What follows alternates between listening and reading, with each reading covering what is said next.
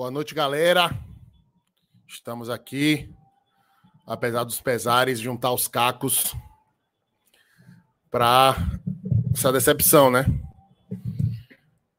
Bahia perde o jogo de ida no finalzinho, a infelicidade, cobrança de falta do Jael e a bola acabou surpreendendo o Matheus Teixeira. Mas vamos lá, vamos lá, vamos analisar. O que é que deu errado nesse primeiro jogo da decisão? Estou aqui esperando nossos companheiros. Vou cobrar aqui a presença da galera. Ah, difícil, viu? Difícil, mas vamos nessa. Juntar os cacos. Nem tudo está perdido. Cristiano Caldeira chegando diretamente de Barcelona. Rapaz, que ducha de água fria, hein, Caldeira? Rapaz, mas pelo menos eu, eu vou dizer uma coisa para você. Como o jogo foi muito igual de ruim, é, a sensação que a gente sai hoje não é a mesma do ano passado, né?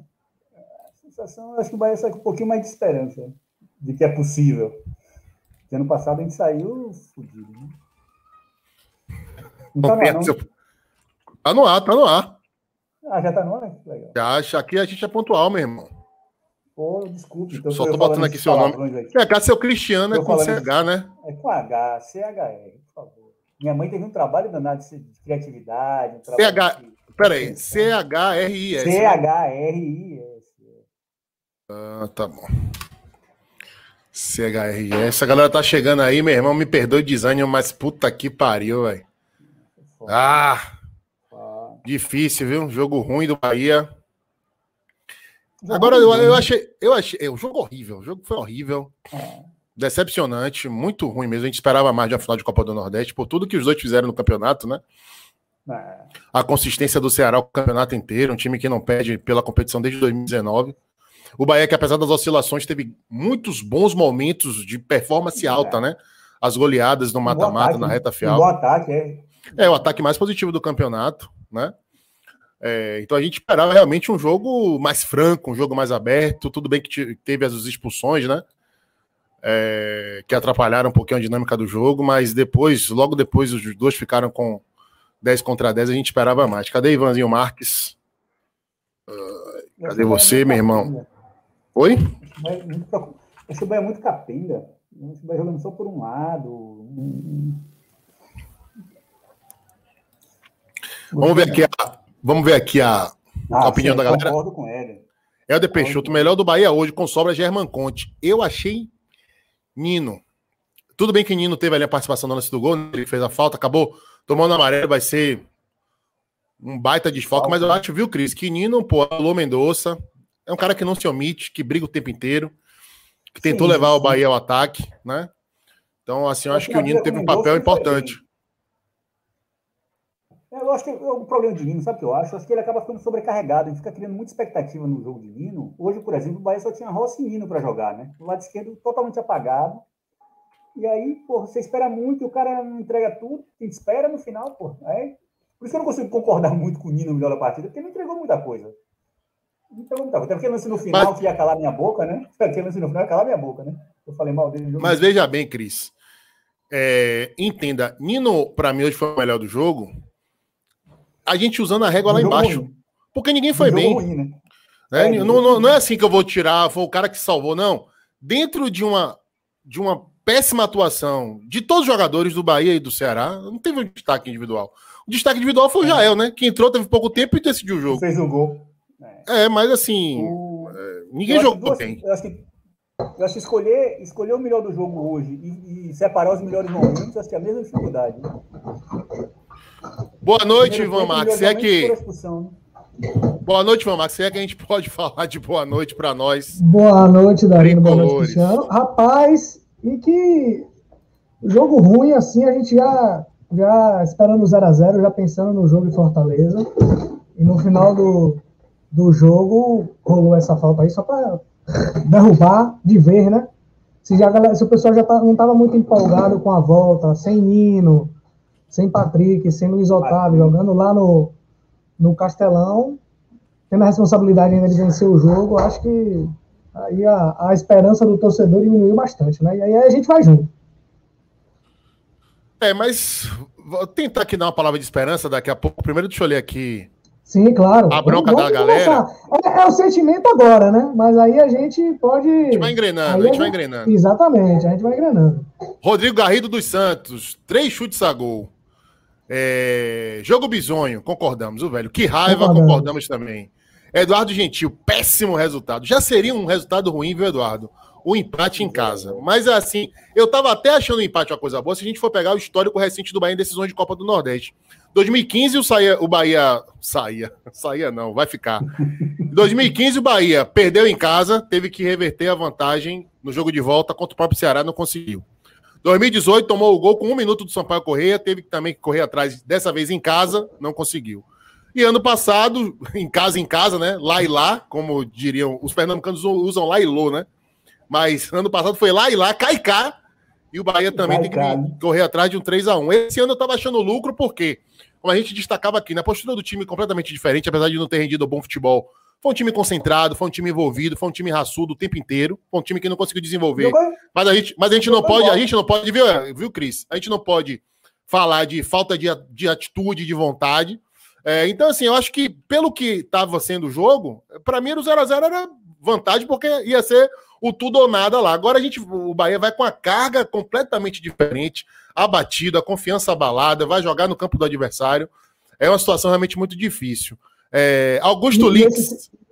E o Ceará com o placar a seu favor, como a gente já falou aqui algumas vezes. Adora é cozinhar. Quer, né? É duro. Se, se tá 0x0, lá eles teriam mais uma. O Ceará tem uma responsabilidade maior de sair para o jogo e deixar espaços para o Bahia. Com o placar na frente, vai jogar na maciota.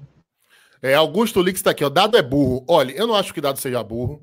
Eu não vou pedir a cabeça de dado aqui, certo? Eu acho que o dado tem que continuar no Bahia. Ele faz um trabalho aceitável. Agora, no jogo de hoje, ele errou e ele errou muito. E nós vamos aqui dissecar os erros de dado Cavalcante. Errou demais, pelo menos essa é a minha opinião. Eu vou querer ouvir a opinião dos, nossos, dos meus parceiros aqui. Daqui a pouco, viu, gente? Umas seis e meia, Emerson Ferretti está aqui, ele que comentou o jogo de forma brilhante hoje na TV Aratu tá fazendo deslocamento para casa, ajeitando o cabelo, respirando, e daqui a pouco ele vai estar tá aqui ao vivo com a gente. Helder Peixoto. É, é. Helder Peixoto, pior em campo, Tassiano. Muito fominha, além de ter errado quase tudo. Perfeita análise, certo? Vamos aprofundá-la daqui a pouco. Rodrigo Garrido já li suas mensagens aqui, Rodrigão. Demorou de sair. Helder Peixoto, Nina foi bem também, verdade. É, Rafael Araújo está aqui dizendo que o Bahia mereceu perder ou perdeu no detalhe. Bom, bom, bom tópico para discussão aqui. Wilson Leal, bem feito para esse time covarde. Também achei o Bahia covarde. Principalmente na reta final, jogando em casa. O Bahia aceitou o empate, estava administrando um empate que não, quer dizer absolutamente nada. Eu acho que faltou um pouquinho de arrojo do Bahia na reta final. Clésio Marques, inacreditável. Que azar do baralho. Azar e incompetência também, viu, Clésio?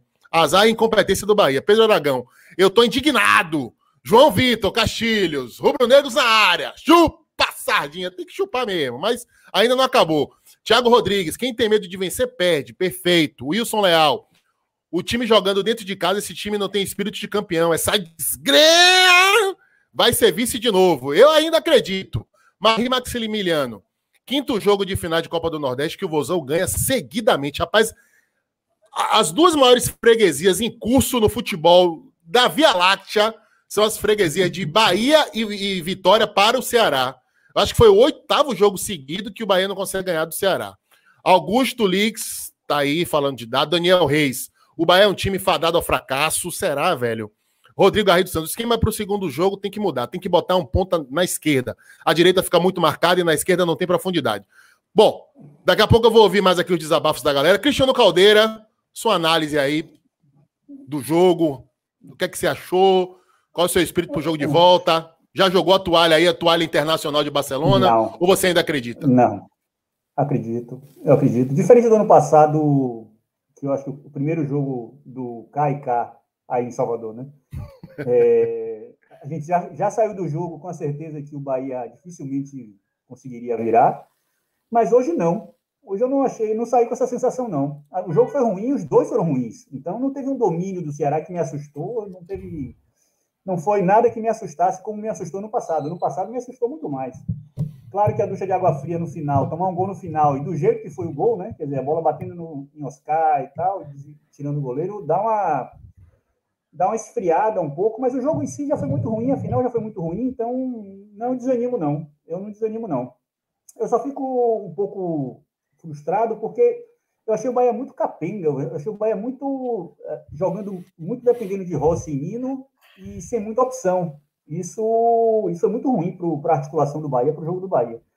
É, a saída de, de, Daniel deu uma, uma, uma, desarticulada no meio, já que está sendo estava muito mal. Eu não sei se está sendo ficou muito mal quando ficou sozinho ali, quer dizer, tendo que jogar por ele e por Daniel também. Acho que faltou um pouco de, de, de qualidade para ele. Ele errou muito passe, muito ruim, muito ruim. Acho que nem por ser fominha, acho que foi a, a falta de passe dele o jogo inteiro. Demorou de sair, acho que demorou de tirar ele para tentar mexer no meio campo. E eu acho que falta um pouco de apoio na esquerda. O Bahia está jogando muito pela direita e fica mais fácil de, de anular, né? O menino hoje já ficou com Mendonça nas costas ali, preocupado e tendo que atacar ele e alimentar a Rossi também. É, eu acho que falta um pouco de diversidade para o Bahia nesse ataque para criar mais opção. Rodriguinho achei apagado, Gilberto também. É, cansaram muito no final, né? Acho que Gilberto voltou muito. Teve um momento ali que ele estava no meio campo buscando bola e aí não aguenta com o campo chuva, pesado, enfim, ficar indo e voltando o tempo inteiro. E o Rodriguinho a gente já sabe que não aguenta muito, num campo pesado e tendo que correr com a menos ali para fechar o meio, já, já compromete muito ele. Aí, aí veio o erro de dado, né? De manter o Rodriguinho muito tempo, sabendo que ele não aguenta.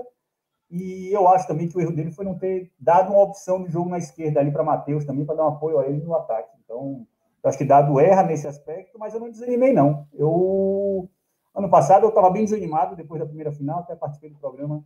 Mas hoje não. Hoje eu saio triste pelo gol, essa ducha de água fria no final.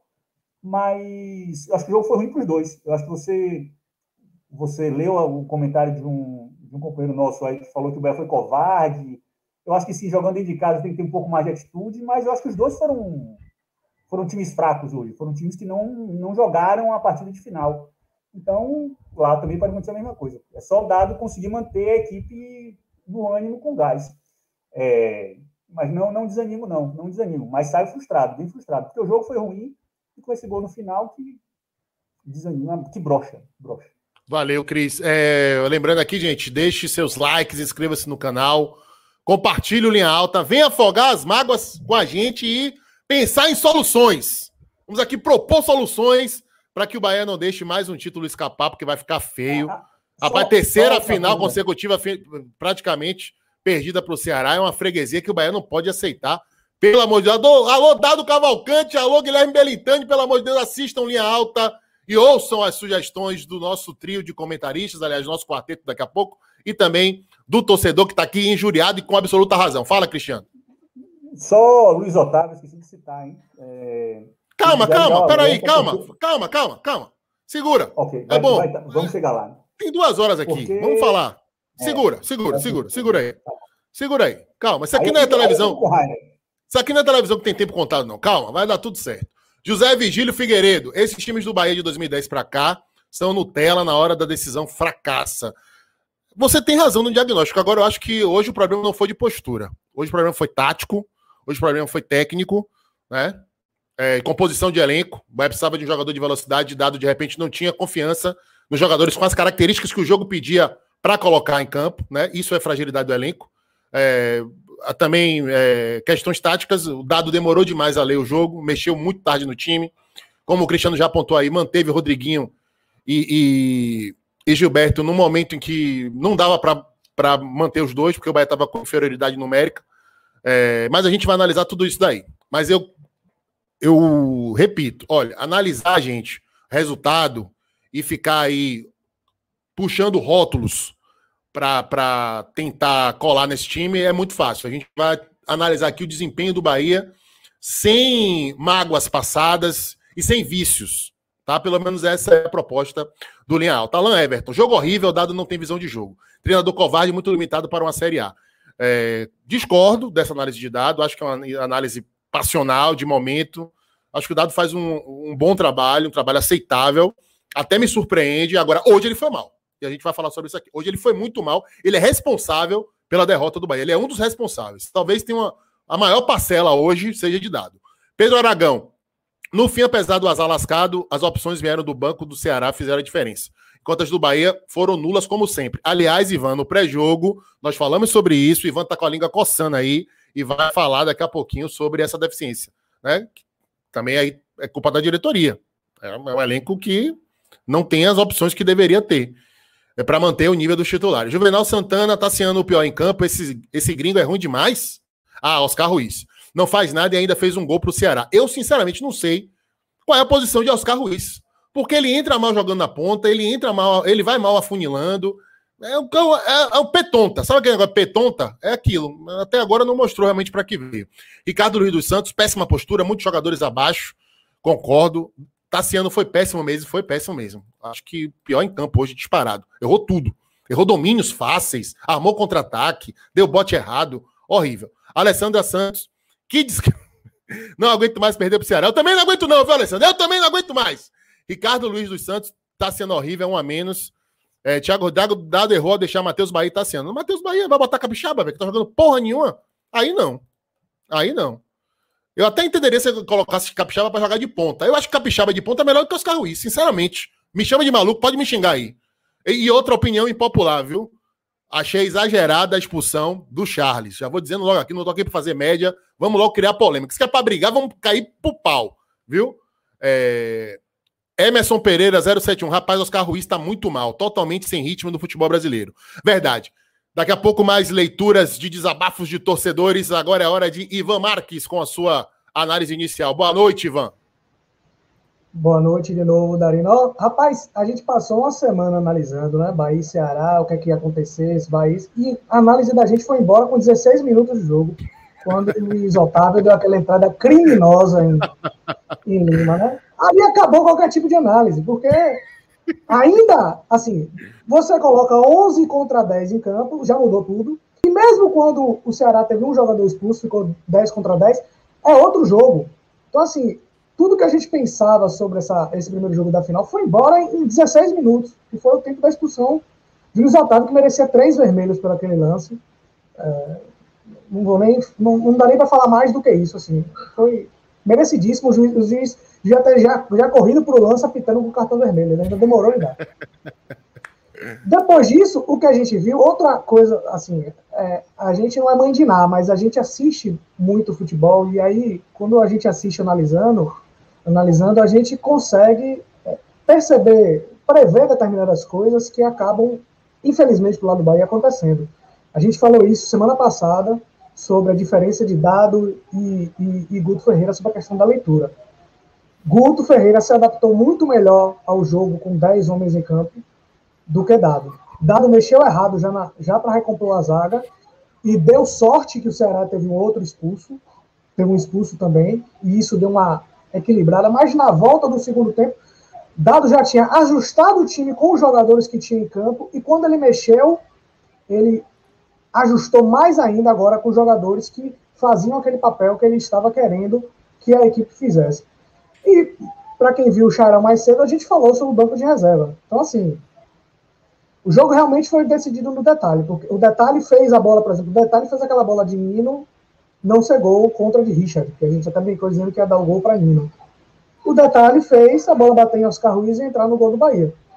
Era um jogo que tinha cara de 0 a 0 era um jogo que as equipes, em determinado momento, como o Darino falou, ficaram satisfeitas com o 0 a 0 só que aí parece uma falta ali na, na, entrada da área, já é o que tinha entrado em campo, a gente sabe que chuta forte, gramado molhado, a bola desvia e faz e, e o gol do Ceará. E agora, com, como a gente também já falou, o Ceará na frente é um jogo que Guto gosta, é um jogo que Guto eh, vai jogar lá, lá em Fortaleza, prontinho para o contra-ataque, armadinho, com sua defesa é, é, armadinha, com seu, com seu sistema defensivo todo encaixado esperando o erro do Bahia para que ele possa fazer um outro gol. E o Bahia vai ter que se arriscar a errar, porque precisa vencer o jogo e vai ter que se arriscar a errar. É, outra coisa que a gente falou no, no pré-jogo no Xarel também, muito se falou sobre a questão física de Daniel, porque não ser um cara forte, e o Bahia precisava de uma imposição física maior, e a gente citou no pré-jogo que beleza, se você bota um Galdesani, você ganha no aspecto físico. Mas o que é que você perde sem Daniel? Deu para ver o que, é que o Bahia perde sem Daniel quando ele saiu do jogo. Perdeu a capacidade de virada de jogo rápida, perdeu a capacidade de alguém é, enfiar uma bola na, na, na, no espaço vazio para Rossi, por exemplo. É, é, perdeu a transição rápida da defesa para o ataque. Então, assim, muita coisa. Ainda mais com o Tassiano jogando mal do jeito que jogou. Aí que o papel de Daniel era mais importante ainda.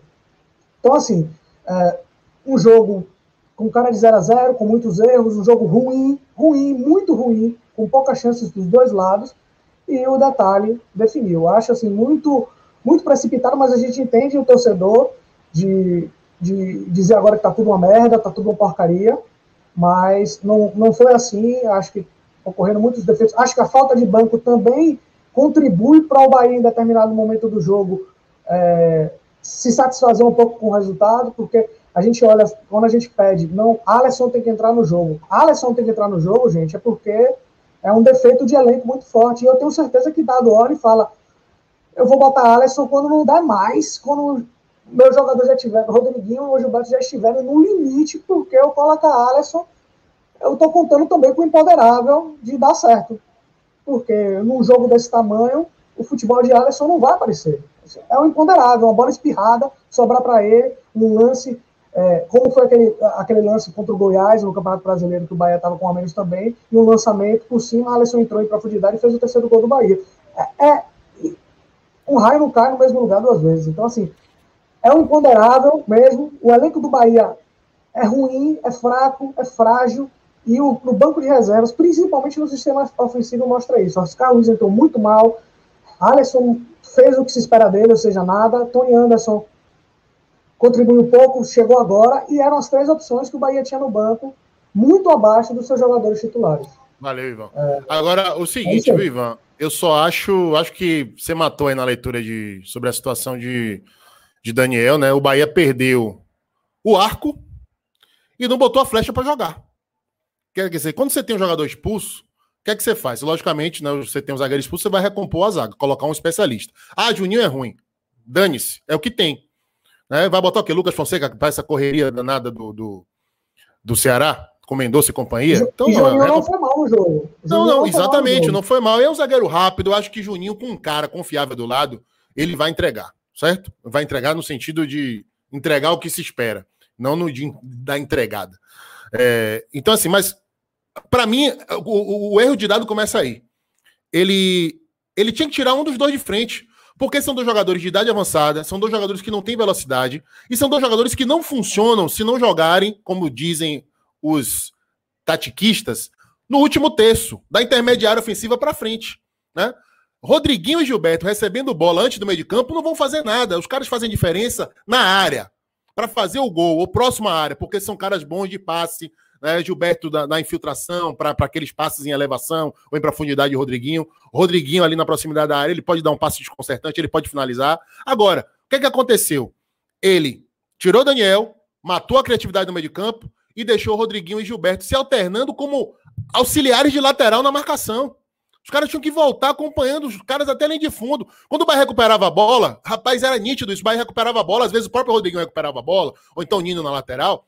Aí, beleza, você procura o pivô. O pivô era geralmente ou Rodriguinho ou Gilberto. Esses caras pegavam a bola, olhavam para frente, não tinha ninguém. A saída de velocidade do Bahia era pelo lado direito, ou com o Nino ou com o Rossi, né? Os dois não conseguiam passar do meio de campo, porque o jogo de velocidade do Ceará estava todo, todo concentrado ali, né? Os caras tinham que resguardar. Rossi mal, pouca atitude, podia até ser esse cara de sair correndo disparado, mas estava mal no jogo, estava desconectado.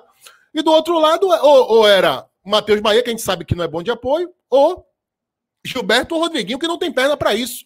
Então, quer dizer, você afasta os caras do gol e acaba com a resistência física dos caras. Né? Para sorte do Bahia, o Bahia retrancou-se, deu a bola para o Ceará, e o Ceará hoje estava num péssimo dia. Não sei se era o cansaço, não sei se era estratégia de cozinhar o jogo e, e deixar a decisão para o Castelão, mas o Ceará mal. Então, no tempo da superioridade numérica do Ceará, o Bahia não sofreu, beleza. Mas também não fez zorra nenhuma. Poderia ser um contexto diferente se você tivesse um jogador de velocidade. Ah, Dari, Oscar Ruiz e Alisson, meu irmão, é o que tem. É o que tem. Tinha que colocar um dos dois. Porque a estratégia qual era? Chamar o Ceará, mas ter uma opção de incomodar o time cearense. Gente, era uma final de campeonato, o jogo em casa. Ficou com um a menos, o Bahia tinha que tentar fazer o gol. O Bahia não podia abdicar naquele momento de construir um resultado para administrar vantagem na volta. Entendeu? Então, para mim, o é primeiro erro do, para mim, o primeiro erro dado foi isso, foi ali. E aí, Ivan, desconfigura completamente o, o, o, o ponto alto do time, que é a criação ofensiva, que é a produtividade do meio de campo. Porque aí você deixa Tassiano, que para azar de dado tava mal pra caramba, e Patrick, que é o protetor da zaga. Mas você não tem aquele cara que faz o meio de campo acontecer. Né? O cara que. O Daniel é o cara que facilita a transição em velocidade, que era justamente o que o Bahia precisava. Como você falou, por quê? Porque é o cara do passe longo, porque é o cara do, do, do da cadência, de às vezes segurar o jogo para propiciar que o time avance, para que Nino e, e, e, e Rossi puxassem esse time em velocidade para frente. Então ali o time ficou desconfigurado. Volta para o segundo. Aí beleza. Igualou condições, né? No, no, no, final do jogo, com a expulsão. No final do primeiro tempo, com a expulsão de Charles. Mas a postura tática do Bahia não muda. A postura do time não muda e o meio de campo continua sem criatividade. Aí você tem Rodriguinho e Gilberto com menos funções defensivas, mas que não tem alimentação. Porque a bola não tinha como chegar. A bola não tinha como chegar. Tem uma bola no segundo tempo que é bem sintomática, que Tassiano rouba a bola e ele é o jogador mais à frente da linha. Ele rouba a bola para puxar o contra-ataque e quando olha para o lado tá Gilberto e, e Rodriguinho atrás dele. Daqui que rolasse essa recuperação, não tinha o que fazer. E a gente comentou no grupo que nesse momento a postura do Bahia precisava ser parecida com o que o Bahia fez contra o Fortaleza e com o Atlético Mineiro no Campeonato Brasileiro. Rodriguinho ficou de pivô esperando essa bola com Rossi e Gabriel Novaes, um de cada lado, para sair em velocidade. E o que é que o Ceará fez? Isso. O Ceará, na hora que estava com menos um, puxou Visão para um lado, Mendonça para o outro e centralizou Vina, que é um cara forte, que tem um, um passe bom, para reter a bola e esperar esses atacantes, que são mais, mais velozes do que Gilberto e Rodriguinho, é, conseguirem retomar e, e Vina poder armar o contra-ataque. Esse contra-ataque não encaixou, propriamente dito, esse contra-ataque do Ceará. Mas Guto armou o time dessa forma e depois ele ajustou quando ele tirou Viseu e botou Salo Mineiro.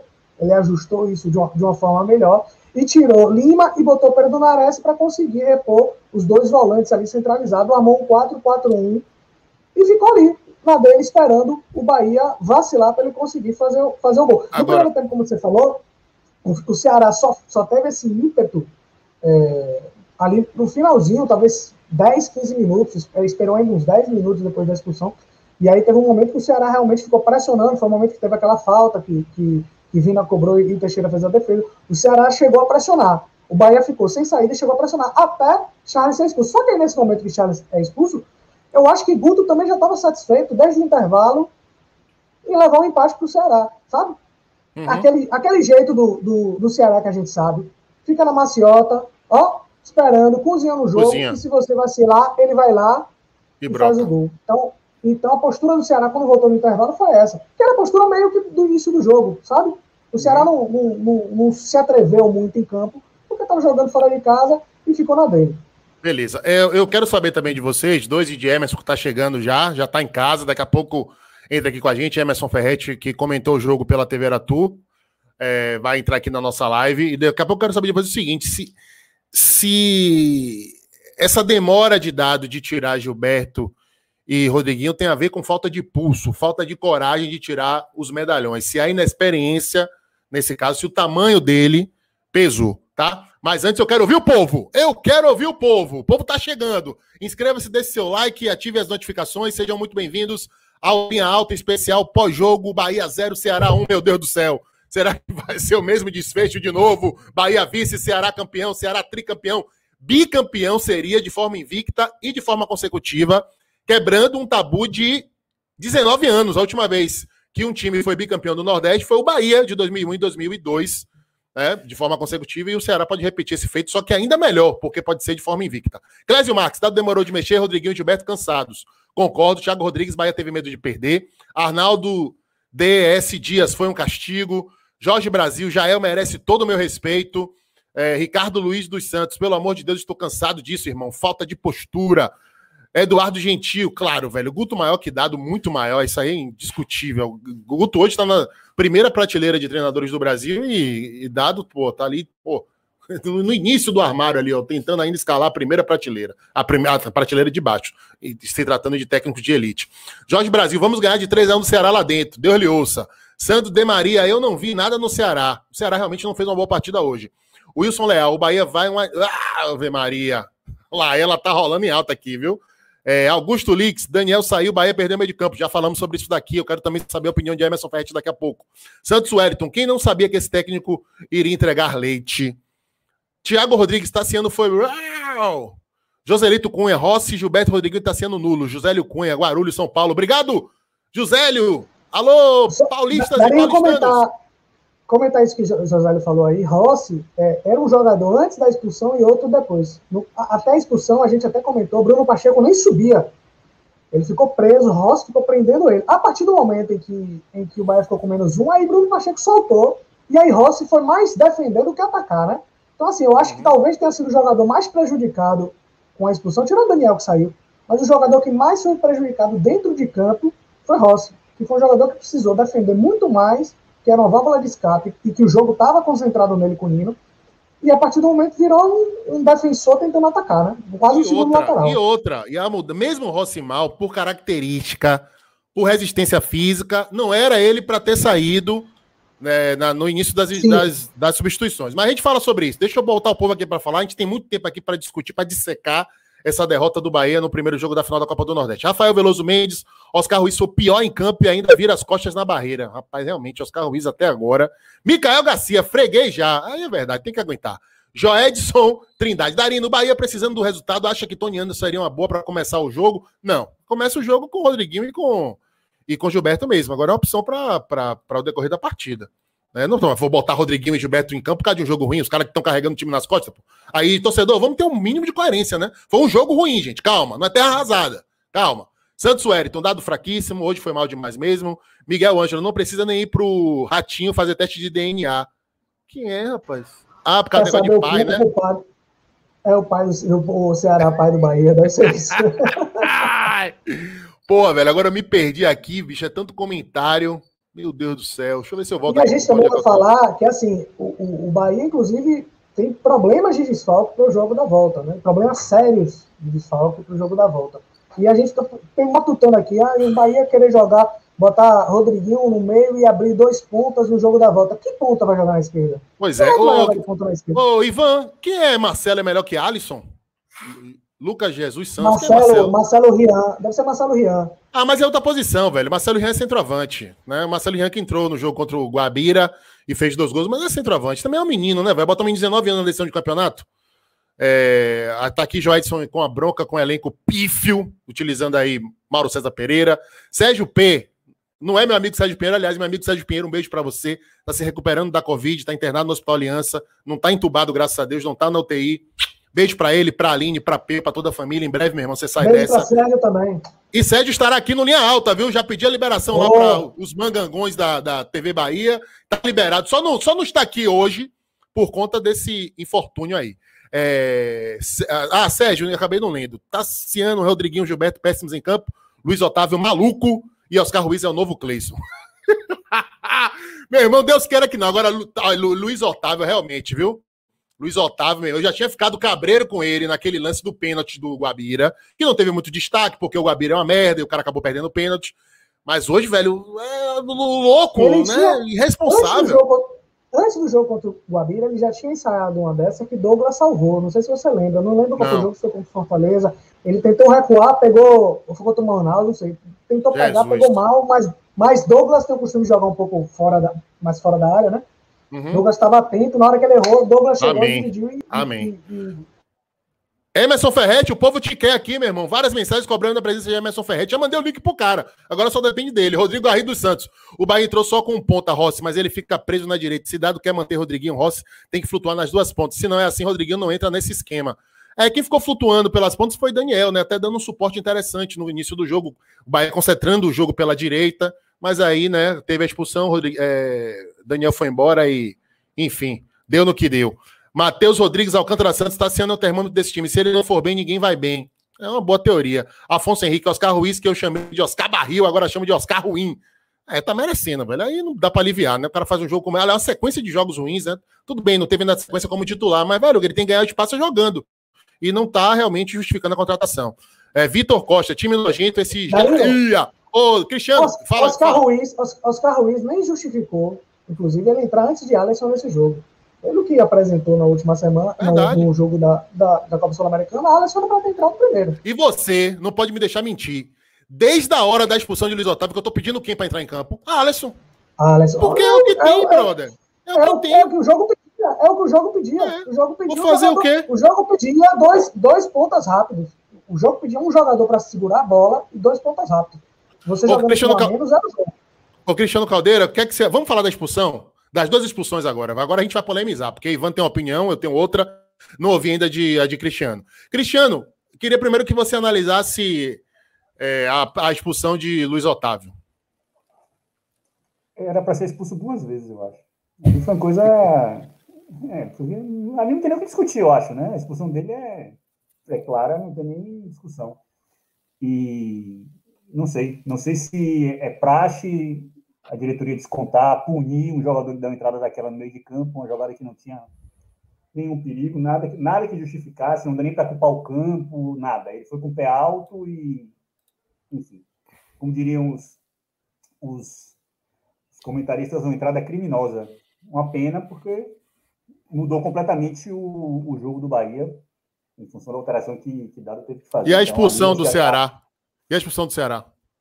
Sabe que me lembrou a, a expulsão do, de Charles e a discussão que a gente teve depois em off, né, fora daqui do, do grupo? Me lembrou o jogo do Paris Saint-Germain com o, o City essa semana, que o, o menino do Paris Saint-Germain foi expulso porque deu um pisão também alto, Gana Guerre, o meio-campo do Paris Saint-Germain, e logo o De Bruyne deu um pisão também no jogador do, do Paris Saint-Germain, uns 20 minutos depois, e o juiz não expulsou. A jogada é muito parecida, só que a do cara do Paris Saint-Germain, ele vai alto, como o Luiz Otávio foi, e a de De Bruyne foi um pisão, mas foi um pisão baixo, né? Ele pisou no pé do, do, do jogador do, do, do, PSG. E ali o, o, juiz ele expulsou um e não expulsou o outro. E hoje eu acho que a expulsão de Charles é bem discutível. Né? É bem discutível. Acho que dá para discutir se, se, se ele não tivesse expulsado o Luiz Otávio, ele teria expulsado o Charles também. O juiz no, no jogo do Paris Saint-Germain não expulsou o De Bruyne ele deu um cartão amarelo. Ou seja, ele, ele deu uma, uma, uma relativizada nas duas entradas. Uma foi mais agressiva e violenta, porque estava com o pé alto e foi uh, direto, e, e, o pisão de De Bruyne não foi considerado tão agressivo, tão, tão violento como o primeiro. E no caso, hoje, o juiz achou os dois. Manteve o critério? Qual critério? Eu acho que não sei, é uma coisa discutível. Eu, eu, eu não expulsaria. Foi bom ter expulsado para a gente, foi bom. Equilibrou o jogo, botou 10 a 10 mas eu acho que eu seguiria mais do que o juiz do, do, da Champions League seguiu, que é dar uma, uma, uma, dosada diferente nos dois, nos dois lances. Eu, eu gostaria que, que ele. Eu não expulsaria, mas eu gostei que ele expulsou, porque acabou ajudando o Bahia a reequilibrar o jogo, porque a gente não sabe o que podia acontecer sem Daniel e com um menos naquele meio campo, né? Mas eu acho que ali podia a, a segunda expulsão dar uma, dar uma, boa, discussão, dar uma boa discussão uma boa discussão. Se a gente usar como referência o que fazem por aqui, o que fizeram no jogo do. O que o juiz fez no jogo do City com o Paris Saint-Germain, ali ele, ele deu uma relativizada. Poderia ter dado uma relativizada hoje também. Beleza, eu, eu, tenho uma opinião parecida com a sua, eu quero ouvir a Divan, mas antes deixa eu ouvir o povo, que as mensagens estão pipocando, graças a Deus. Só pedir para vocês se inscrever, deixar seu like, deixa o dislike também. Agora, junto com o dislike, você pega a BR e vai embora, porque a gente não quer você aqui, a gente quer só quem gosta da gente. Aqui é um canal do amor. Certo? Chegou o homem, chegou o homem. Agora o bicho vai pegar. Ídolo na área, viu? É. Emerson de Souza Ferretti. Deve estar tá com vergonha, porque tá com a câmera desligada. Tá com, tá com vergonha, Emerson Ferretti? Você não, a culpa não foi sua, não, parceiro. Cadê você, Ferretti? O povo clama a sua presença. Enquanto o Emerson não vem, chegou pro superchat aqui, ó. Ave Maria. Agora, como é que eu ativo o superchat que não tá aparecendo? Vixe, meu Deus, agora eu tô todo atrapalhado aqui. Mas vamos lá, vou chegar lá. Rodrigo Garrido dos Santos. Juninho foi bem hoje. Vitor Costa, time nojento. Ah, já li você. É, Ave Maria, aqui tá xingando, não pode não. Chegou Ferrete, o multimídia da televisão direto para o linha alta. Não tá nos ouvindo ainda. Cortou o cabelo, rapaz. Por linha alta, o homem não, se, não apara assim as madeixas. Agora para televisão, acho que ele não tá ouvindo a gente, não. Emerson, Planeta Terra chamando. Planeta Terra chamando. Tá ouvindo, Mas não, Ferrete? O áudio dele tá aberto. É, o áudio dele tá aberto, não tá ouvindo é, nada. Tá ouvindo. Pluga o fone, Emerson Ferretti. Mas enfim, enquanto ele não vem, vamos ouvir o povo. Daniel Reis, time que diz maior do Nordeste não pode entregar três títulos para um time que não tinha nenhum título antes. Tá ouvindo já, Emerson? Ah, tem que falar desse Tassiano. Não levanta a cabeça, toma decisões erradas, corre igual um louco. Ou seja, para nada. O Grêmio se livrou por quê? Ô, PC, peraí, velho. O cara tava jogando bem, bicho. Fazendo gol pra caramba. Né? E por causa dessa atuação, você quer determinar o final da trajetória do cara no Bahia, o cara tem o direito de oscilar. Claro que não é o que a gente gostaria, de ir mal numa partida decisiva na final de campeonato, mas eu acho que ele tem crédito, né? Pelo que ele tem feito nos jogos recentes. Pera aí, vamos devagar. Antônio Rubens, o Ceará estava desfalcado do lateral, agora volta no sábado. É Gabriel Dias, exatamente. Como o Ivan falou, agora o time vem completinho no sistema defensivo, que não toma gol há mais de seis partidas pela Copa do Nordeste. Só levou três gols em toda a né? competição. Oi? Perdeu Charles. Perdeu Charles. É, mas eu falo a linha, né? Eu falo a linha defensiva, né? É, cima você tá certo. Mas tem o Nares, né, que tá aí. Emerson, tá ouvindo a gente, Ferrete? Ah, agora sim. Ô, meu apanhando. Pelo amor de Deus. Seja bem-vindo, meu irmão. Emerson, Opa. já estamos aqui, né, com 40 minutos de programa, mas a gente vai resgatar aqui algumas discussões. Já falamos aqui da nossa impressão inicial do que foi a partida, né? É, do que foi o Bahia. A gente, a gente aqui errou, achou que dado foi mal, muito mal hoje, né? Ninguém tá pedindo a cabeça aqui, mas achamos que o dado foi mal. Enfim, Emerson, para você entrar na nossa resenha, a gente estava aqui discutindo a questão das expulsões, certo? Mas eu queria, antes de continuar essa discussão, eu queria saber de você o que é que você achou da partida de hoje, o que é que faltou ao Bahia, se ainda dá para reverter a situação lá no Ceará. E antes disso, obviamente, mais uma vez, muito, meus parabéns para a sua segunda final, comentando aí na TV Aratu, Copa do Nordeste, comentários lúcidos, equilibrados, incisivos. Você nos representa e muito bem, meu ídolo. Seja bem-vindo. Valeu, Darino. Boa noite a todos. Ivan, Cristiano, todos os nossos assistentes aí, né? É... Infelizmente, mais uma vitória do Ceará no, no, no confronto, né? A quinta seguida. Realmente virou uma pedra no sapato, né? É, acho que dá para reverter sim.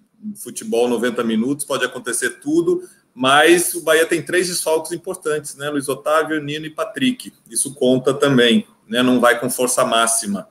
Né? Então isso preocupa bastante. Mas em relação ao jogo de hoje, né? É, eu achei que foi um jogo muito equilibrado, muito igual. É, o Ceará teve um volume de jogo maior após a expulsão do, do Luiz Otávio, né? Então, aos poucos, conseguiu encurralar o time do Bahia perto da sua grande área, na sua defesa. Tanto é que o Gilberto e o Rodriguinho tiveram que re, re, recuar para marcar. O Gilberto, em algumas vezes, marcando a lateral esquerda, na lateral esquerda, o Rodriguinho também na cabeça de área. Logicamente que isso dificultaria o jogo do Bahia, porque quando recuperasse a bola, ele estaria muito distante do gol adversário, eles não têm velocidade para tal, ia chegar lá já morto de cansado, não ia ter nem condição de finalizar. Então, a expulsão atrapalhou bastante. Quando o Charles foi expulso, acabou equilibrando novamente né, é, o jogo.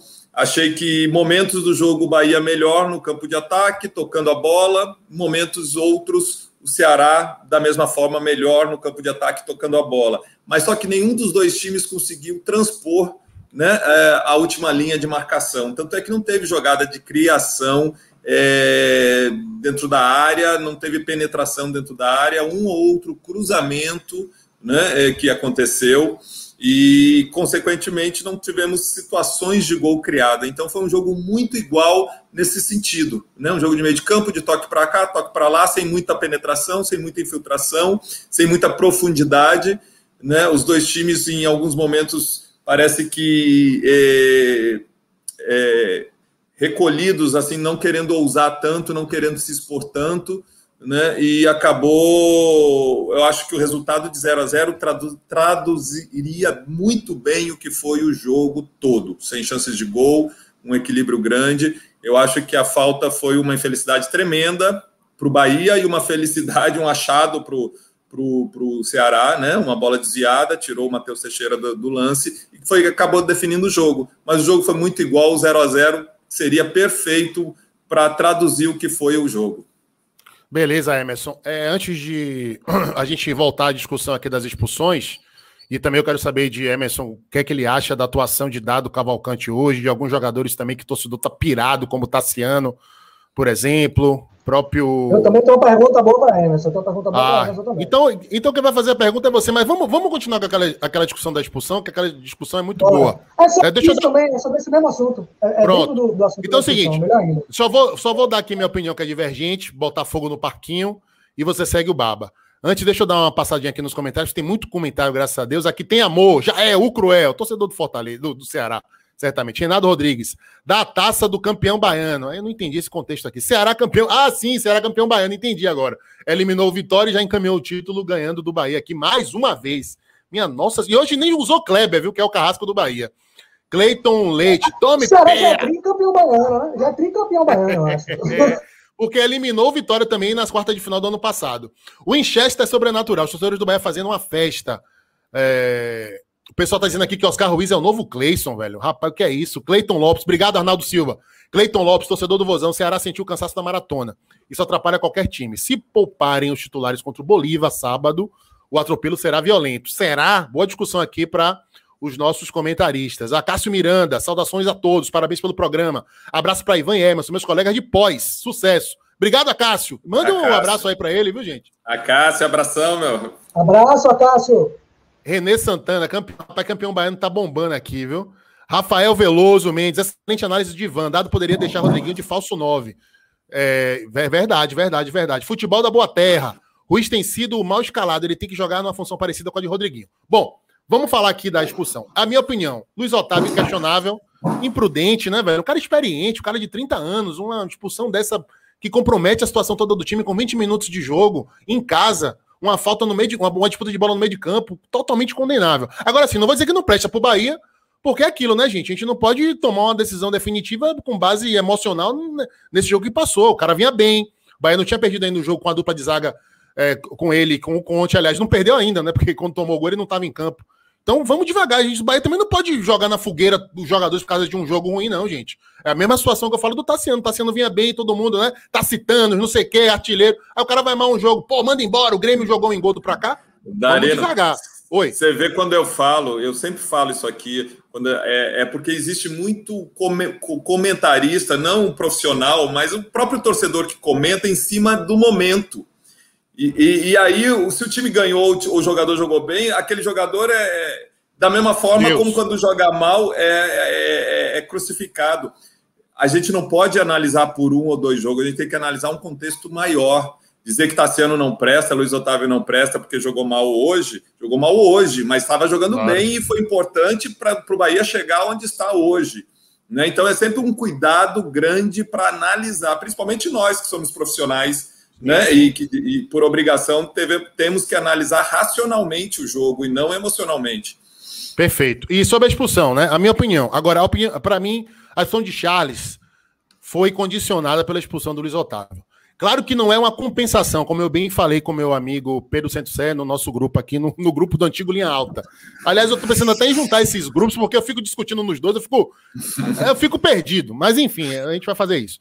Então, assim, não é a compensação, porque não foi um erro. Se ele tivesse errado na, na expulsão do, do, do Luiz Otávio, o Antônio Dibe de Moraes, o árbitro da partida, aí sim ele estaria compensando. Mas eu acho que ele foi condicionado. Porque a, a, são disputas de bola completamente diferentes. Luiz Otávio levanta o pé, atinge o meio da canela do adversário, quase quebra a perna do cara.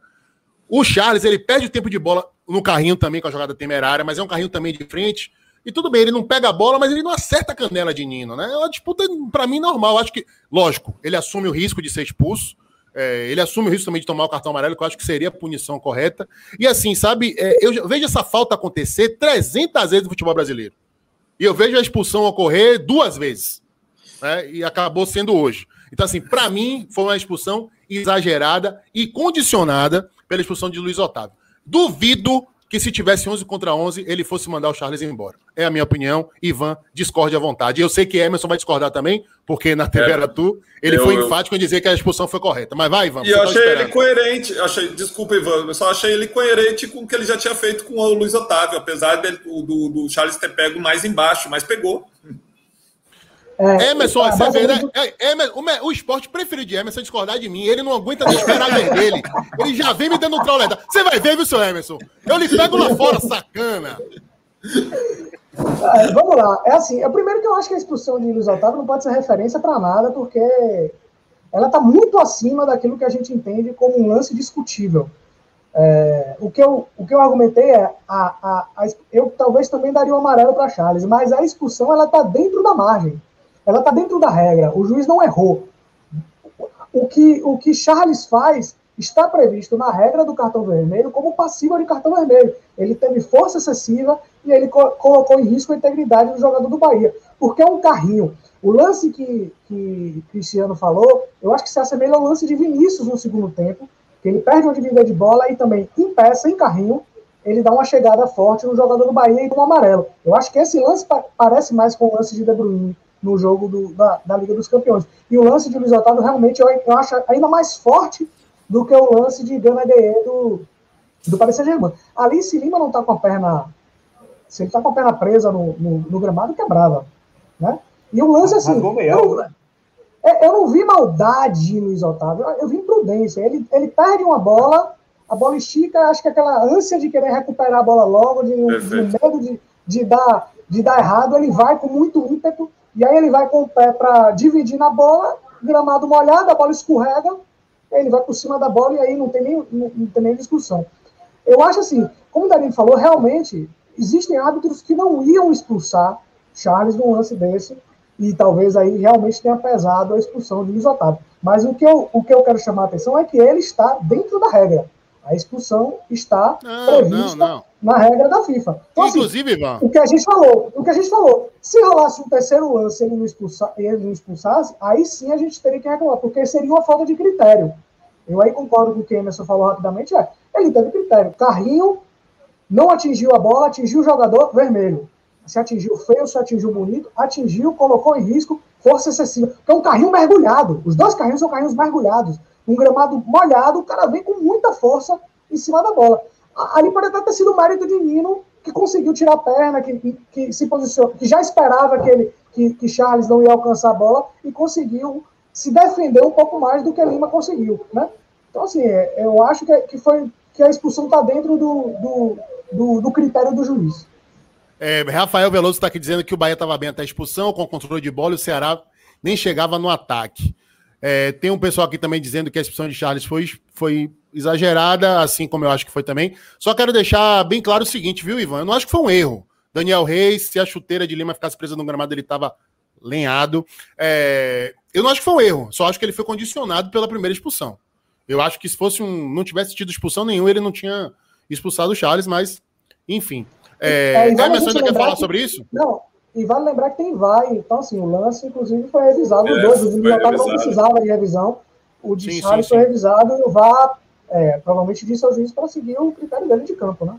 Sim, Emerson ainda tem algo a dizer sobre isso? Não, só re reforçar. Eu achei que ele foi coerente com o primeiro lance, né? Usou o mesmo critério e tinha que ser expulso mesmo o Charles, senão ia ficar realmente uma reclamação, até mesmo esses próprios torcedores que estão dizendo, ah, foi exagerado, não era para isso. Se ele não expulsa, eu ia dizer, usou dois critérios, né? É, o árbitro prejudicou o Bahia. Então, eu achei que foi justo, sim, e, e acabou tendo é, igualdade, né? Ele não puxou para lado nenhum. Aliás, nem pode, né? Mas eu achei que ele foi justo.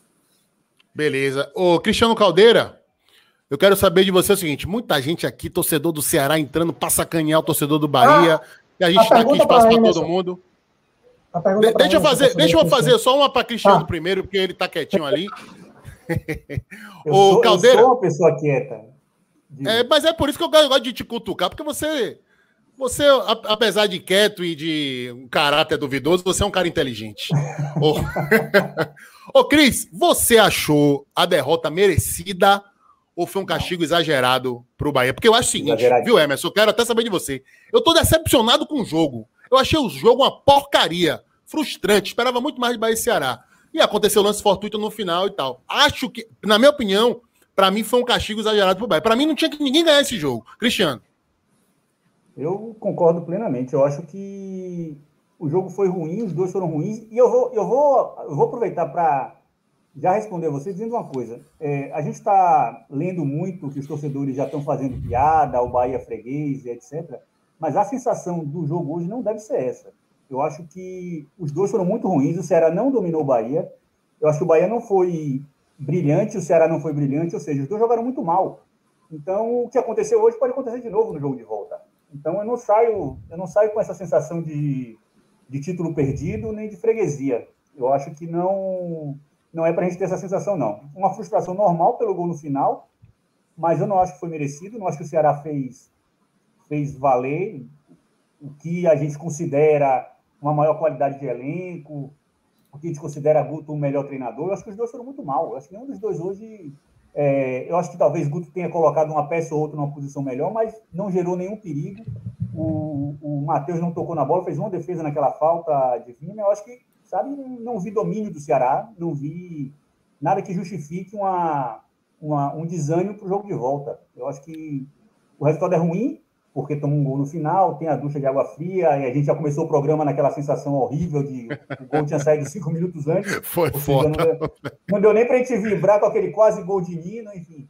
E, mas eu acho que, analisando a final friamente, não, não, a vitória não foi merecida, a final não está selado, o resultado não está selado, e eu não vou compartilhar dessa sensação de freguesia por enquanto. Acho que o Bahia ainda tem chance de, de, recuperar isso lá. Você sabe que eu não sou dos mais otimistas, você me conhece bem, eu sou um pessimista de plantão, mas eu acho que no jogo de hoje não, não... Eu fiquei puto com o jogo ruim, fiquei chateado com o jogo ruim, que nenhum dos dois jogou nada, foi um jogo fraco, mas desanimar e achar que não dá, eu não estou nesse nível, não. Eu só me preocupa a quantidade de desfalque que o Bahia vai ter, mas imagino que a gente vai falar disso mais, mais Beleza. frente, né? Não vou antecipar Ivan, temas aqui, não. Massa. Ivan, sua pergunta, fica à vontade. É, o que eu queria saber de Emerson, é, eu, eu acho que eu já vi isso uma vez, na época que eu acompanhava mais treino. É, os treinadores eles costumam treinar o time com a menos contra o reserva, para o caso de uma expulsão, você saber como se comportar em campo? Poucas vezes, viu? Eu posso falar do, do enquanto eu é, atleta, né? Que, que já tem 14 anos que eu encerrei a carreira, então eu não posso falar pelos treinadores atuais, né? É, inclusive mudou muito já o, o, o, treino, não só dos goleiros, treinamento específico dos goleiros, mas o treinamento mesmo do, do, do time mudou muito da minha época para cá, para ver como o futebol mudou em todas as suas áreas, né? É, poucas vezes, viu, Ivan? É, na minha época existia muito coletivo, que hoje em dia não se fazem mais. Coletivo é uma simulação de jogo, né? O time titular com o time reserva. E algumas vezes o treinador deixava o time titular com um jogador a menos só para treinar essa, esse tipo de situação. Algumas vezes. Beleza. Estão me ouvindo aí, gente? Estão me ouvindo bem aí? Alô, alô, alô?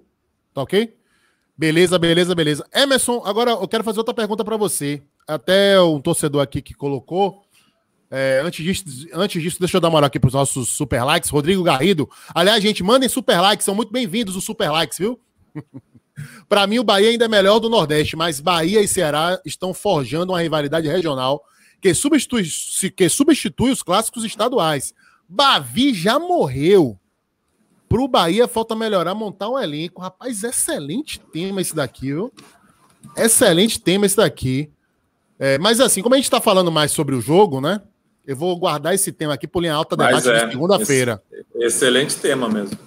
Vou guardar esse tema aqui para segunda-feira. É, mas eu quero saber de você o seguinte: você acha que faltou peito, coragem de para dar do Cavalcante na hora de, de daquela encruzilhada de ter que tirar Rodriguinho e e ou Gilberto, na, depois da expulsão de Luiz Otávio? Ou você acha realmente que foi uma questão de, de convicção tática, de acreditar que os dois jogadores de maiores referências técnicas podiam resolver? Como é que você faz aquela leitura ali? Aliás, você acha, você acha que, assim como eu, que ele errou na substituição, que ele deveria ter mantido o Daniel em campo e tirado um dos dois? Olha, eu acho que ele ficou numa situação muito delicada, né, para ter que escolher, porque qualquer um que ele tira, ele ia ele ia deixar um setor do campo é, capenga, né? É, o que, que aconteceu? Foi aos 18, 19 minutos a, a expulsão. Até então, o Bahia estava um pouco melhor, tinha já criado duas situações de gol, dois chutes do Tassiano para fora, e as duas situações, quem participou é, diretamente foi o Rodriguinho né, que recebeu a bola dentro da área, quer dizer, ele estava dentro da área ali para finalizar, acabou dominando, passando para Tassiano, criando a situação de gol. Então, o Rodriguinho até então estava desempenhando o papel dele, não estava mal. É muito fácil agora dizer, depois, após o jogo terminado, dos 90 minutos, ah, o Rodriguinho não foi bem, mas naquele momento, os 18 minutos, 19 minutos, o Rodriguinho estava bem, tinha participado dos principais lances do Bahia. Né? Então, acho que o Dado preferiu tirar o Daniel, é, porque o Daniel também não, não é um jogador de marcação, é um jogador de articulação, mas a articulação o Rodriguinho também podia fazer recuava, recuava um pouquinho mais o Rodriguinho e fazia essa articulação. O Rodriguinho é um jogador inteligente, tem bom passe, tem, né? E, e chega na área para finalizar. Então, para um time que precisava muito sair com vantagem desse primeiro jogo, eu acho que o, o Dado pensou muito mais em tentar manter viva, manter vivo essa possibilidade de ainda fazer um gol. Se ele tira um, um atacante é, e o Bahia toma pressão, pressão, ia ser criticado porque tirou e botou o time para trás.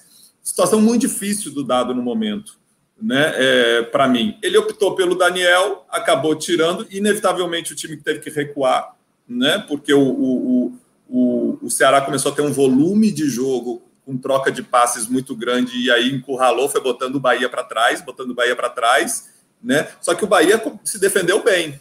Tanto é que o Ceará não criou situação, não conseguia penetrar. Só que o Bahia por sua vez, quando roubava a bola, estava tão distante do gol do Richard que não ia criar nada também, né? A não ser uma arrancada louca do Nino ou do Rossi, né? Sozinho, driblar dois, três, assim, mas caso contrário não ia acontecer nada, porque o Rodriguinho e o, Gilberto estavam lá atrás. Eu achei que ele ficou numa situação bem difícil para escolher quem sair, porque qualquer, como eu falei, qualquer jogador que ele tira, ele, ele deixa um setor capenga. Né? E ele optou, arriscou talvez podemos dizer até que foi ousado em tirar um jogador do meio de campo, né? E eu não sei se tira o Rodrigo poderia estar tá, ser até pior. Mas, né? mas Ferretti, aí é que tá. O Daniel até então também não estava fazendo é. um grande jogo. Mas aí é que o tá. O Rodriguinho Ninguém... tinha participado de, de boas é, situações. Tudo bem, mas aí é que tá. Você tá com um a menos. Você tem Rodriguinho e Gilberto, são jogadores com a idade já avançada que não têm o mesmo preparo físico. É, se você tira um dos dois e coloca um cara de velocidade, Oscar Ruiz ou Alisson, e aí eu não estou questionando qualidade, estou falando de condição física, são jogadores de arranque, de puxada de contra-ataque e tal.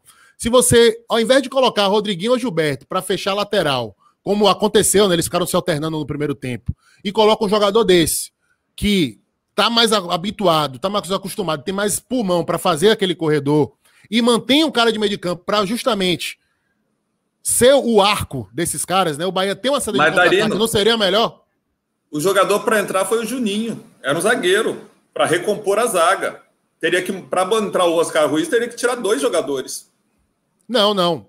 Sim, mas exatamente, exatamente. Então, mas não tinha que arriscar? Eu acho que é muito cedo, dificilmente acontecer. Qualquer treinador dificilmente ia fazer isso é, com 20 minutos do primeiro tempo.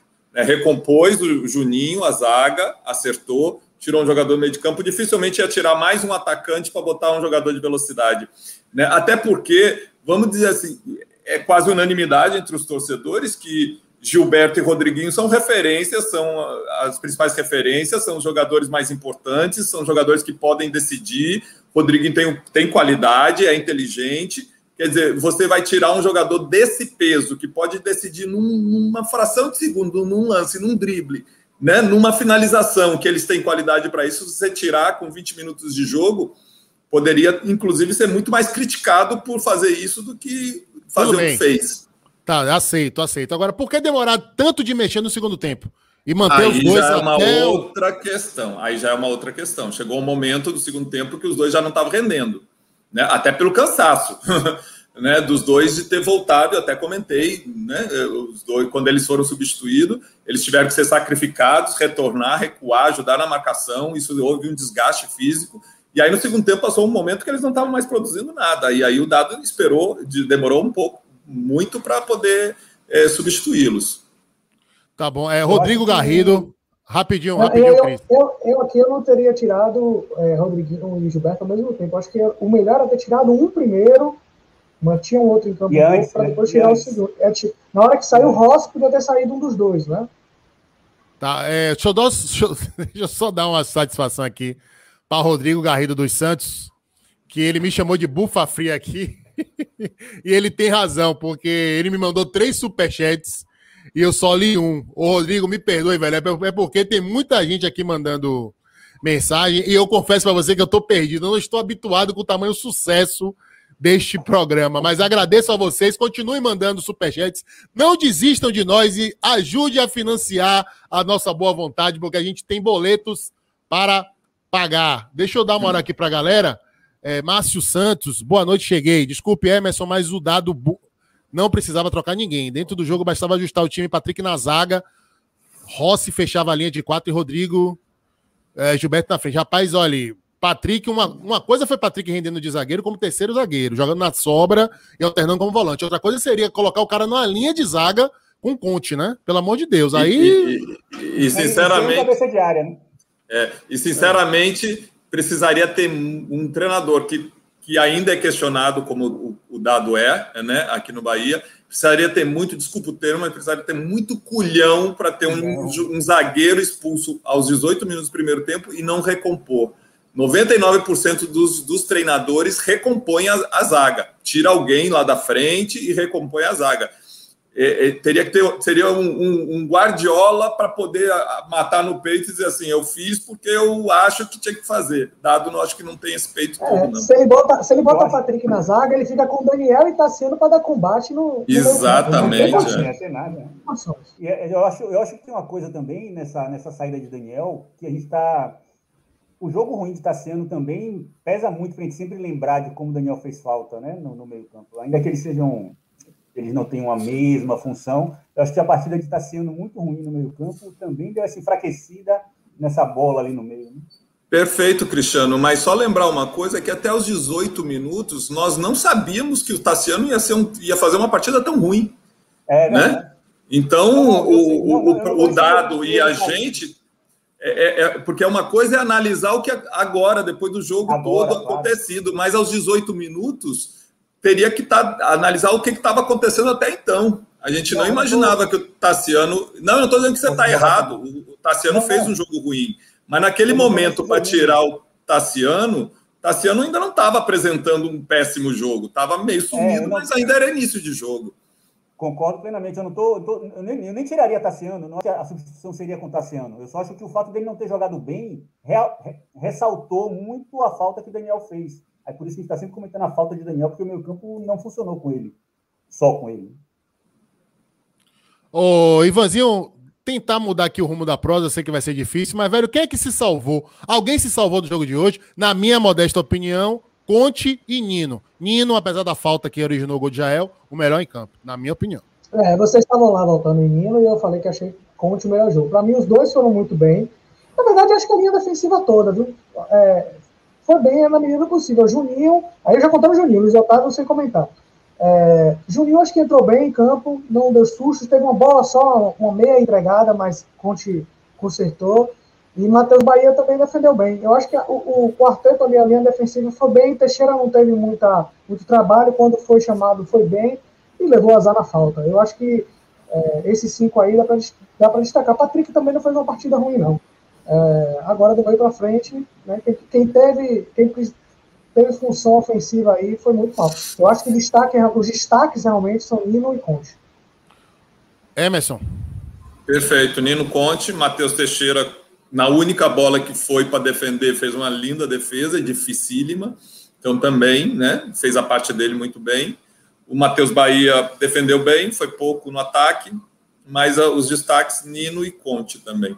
Eu acho que dos dois times os, destaques maiores foram na defesa. As defesas levaram melhor, os, os ataques, o, meio-campo e o ataque não conseguiram penetrar, criar jogadas, né? Então ficou um jogo muito ali no meio de campo, para cá, para lá, para cá e para lá, e não entrava, não penetrava. Então as defesas acabaram, é, é, elas foram, tanto de Bahia quanto de Ceará, elas, elas se su, superaram os ataques. Agora, a gente fala é... de Buiu, a gente fala de Buiu na, durante a semana, que podia ser o lado fraco da, da defesa do Ceará, porque era menino, nem, nem tão menino, né? Mas ali não é o titular, e o Buiu foi bem no jogo, Rodriguinho não achou nada com ele. Rodriguinho não achou nada com ele em alguns lances, foi bem. A linha defensiva do Ceará também foi bem. A Luiz Otávio um pouco melhor do que Messias, para mim. É, os volantes também, o William Oliveira foi bem, supriu bem a ausência de Charles enquanto Pedro Nares não entrou em campo. E, o, e aí, e ao contrário também, o Bahia, Mendonça sumido, Mendonça não fez nada em campo, o Nino almoçou ele. É, Vina também apareceu muito pouco, só no, na, na, bola parada, né? Então, assim, os próprios, o, o, o, sistema ofensivo também do Ceará também não mostrou muita coisa, né? Acho que foi realmente um jogo em que os, os sistemas defensivos prevaleceram. Agora, galera, por favor, a gente vai entrar em greve aqui no Dia do Trabalhador, porque o mínimo para o trabalhador que trabalha no feriado, de graça, são likes.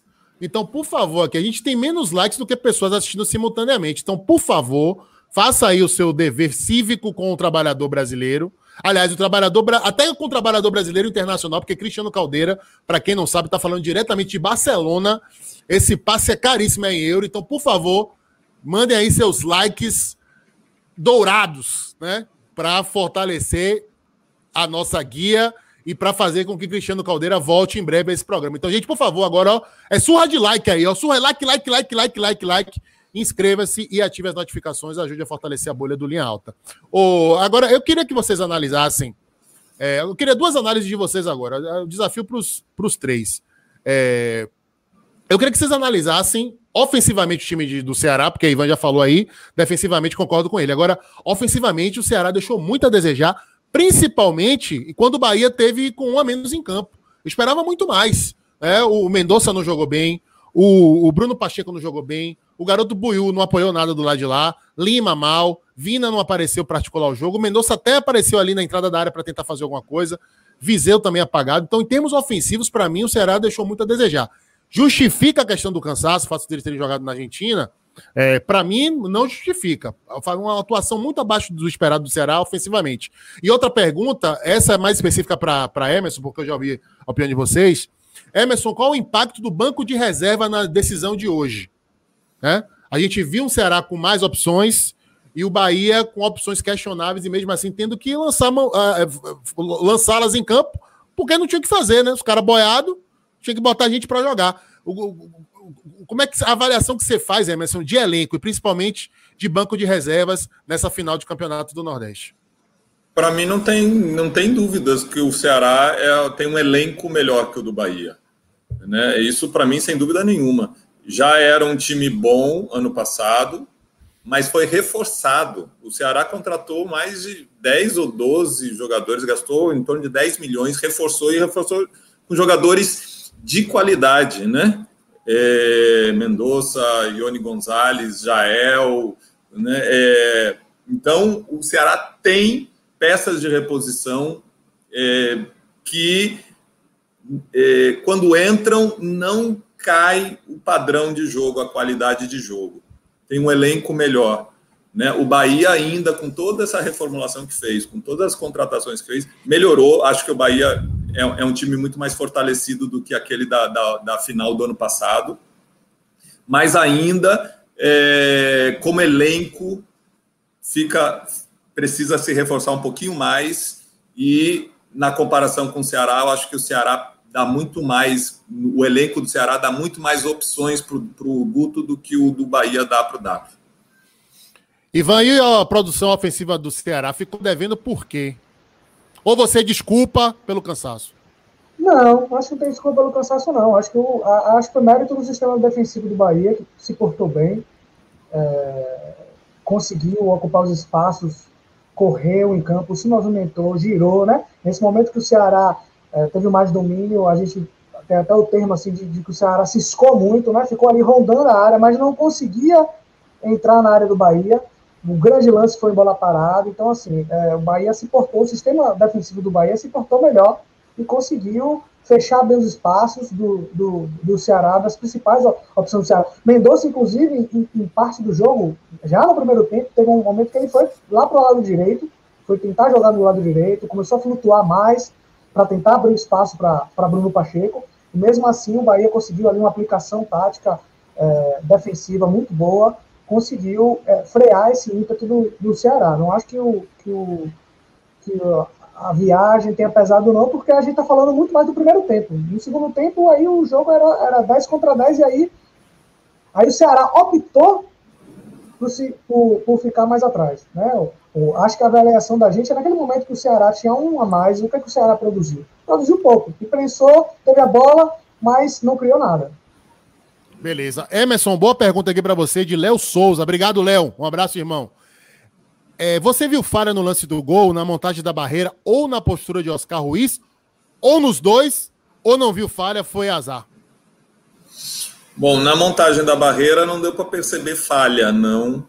Né? Ele botou três homens, poderia até colocar um quarto, mas até porque grama molhada e tudo, poderia até ter colocado um quarto. E se coloca, bateria nesse quarto homem. Mas colocar três ali também não está errado. Então, é, o Oscar Ruiz, quando a, quando a bola vem, normalmente na barreira você tem que, logicamente, tem que cuidar para não botar a mão né? Mas o quanto mais você crescer como corpo, né, para evitar que a bola passe, para você ganhar, né, é, superfície, né, e, e, evitar que a bola passe, melhor. O Oscar Ruiz fez exatamente o contrário. Ele ele se virou um pouquinho e se escondeu. Ele ele perdeu ele superfície, né? Na verdade, quando quando ele se vira um pouco, ele fica de lado, ele perdeu superfície. Talvez se ele fique, se mantenha de frente para a bola, a bola bata nele, pode até bater e desviar, mas ia desviar mais ainda,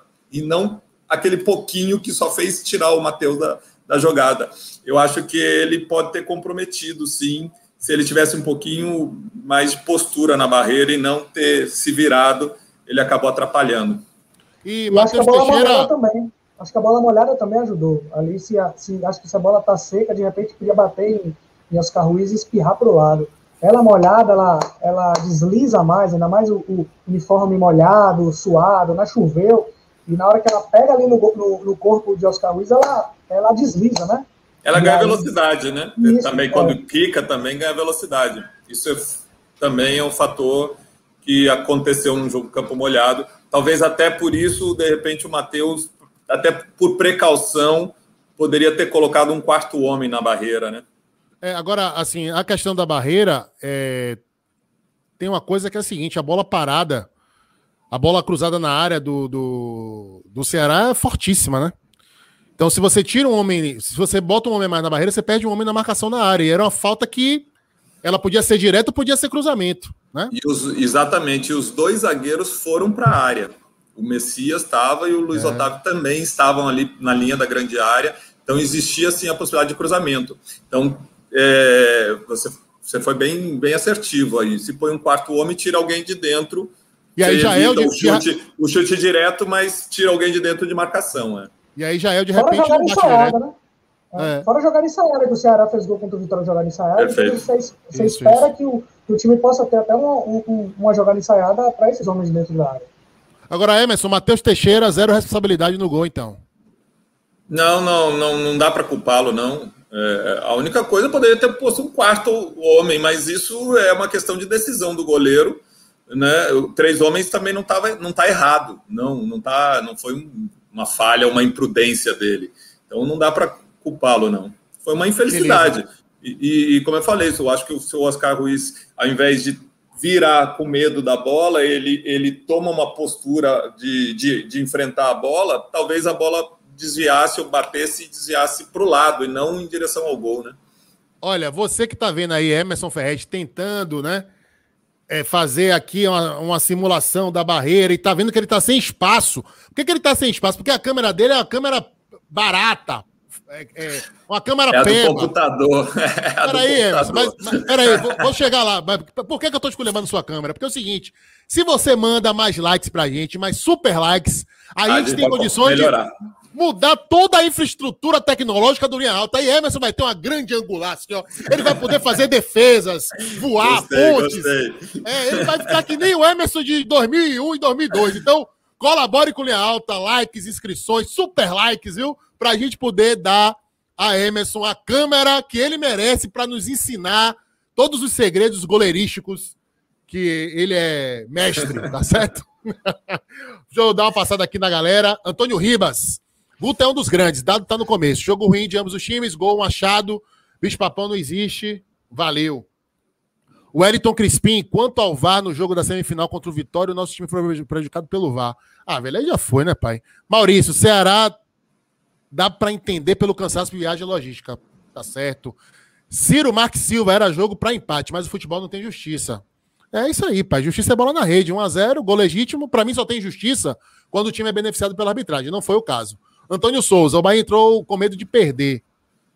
É, eu acho que no final ficaram os dois com medo de perder, viu? Alisson Arruda, boa noite. Tenho dúvida até se a entrada do Charles acertou o Nino. Aí vi o replay não tenho essa certeza. O senhor vai dessa revisão. VAR não pode ser parâmetro para nada. Vídeo a expulsão de Gabriel Dias contra o Vitória. É, é, verdade, o VAR está desmoralizado no Brasil. Agora, Harlesson. A gente, não pode, a gente não pode negar que o cara, que o, o torcedor tem razão, né? Que aquela é, mas, do Ceará é, mas ele não... foi revisada pelo VAR e, e a expulsão foi mantida. É, mas ele não tem razão em dizer que não pegou. Pegou, viu, velho? Aí, pai, pegou, não, pegou, sim, pegou. Aí pegou, pegou e pegou. João Filho, ruim para ruim por ruim, o Fozão foi superior. Eu achei um jogo equilibrado e o nível lá embaixo.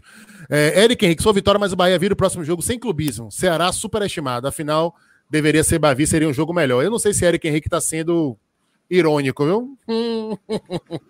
tá bom, agora vou confiar, viu? Hoje eu tô, hoje eu tô pol, Darino Poliana, vou confiar aí na sua boa vontade.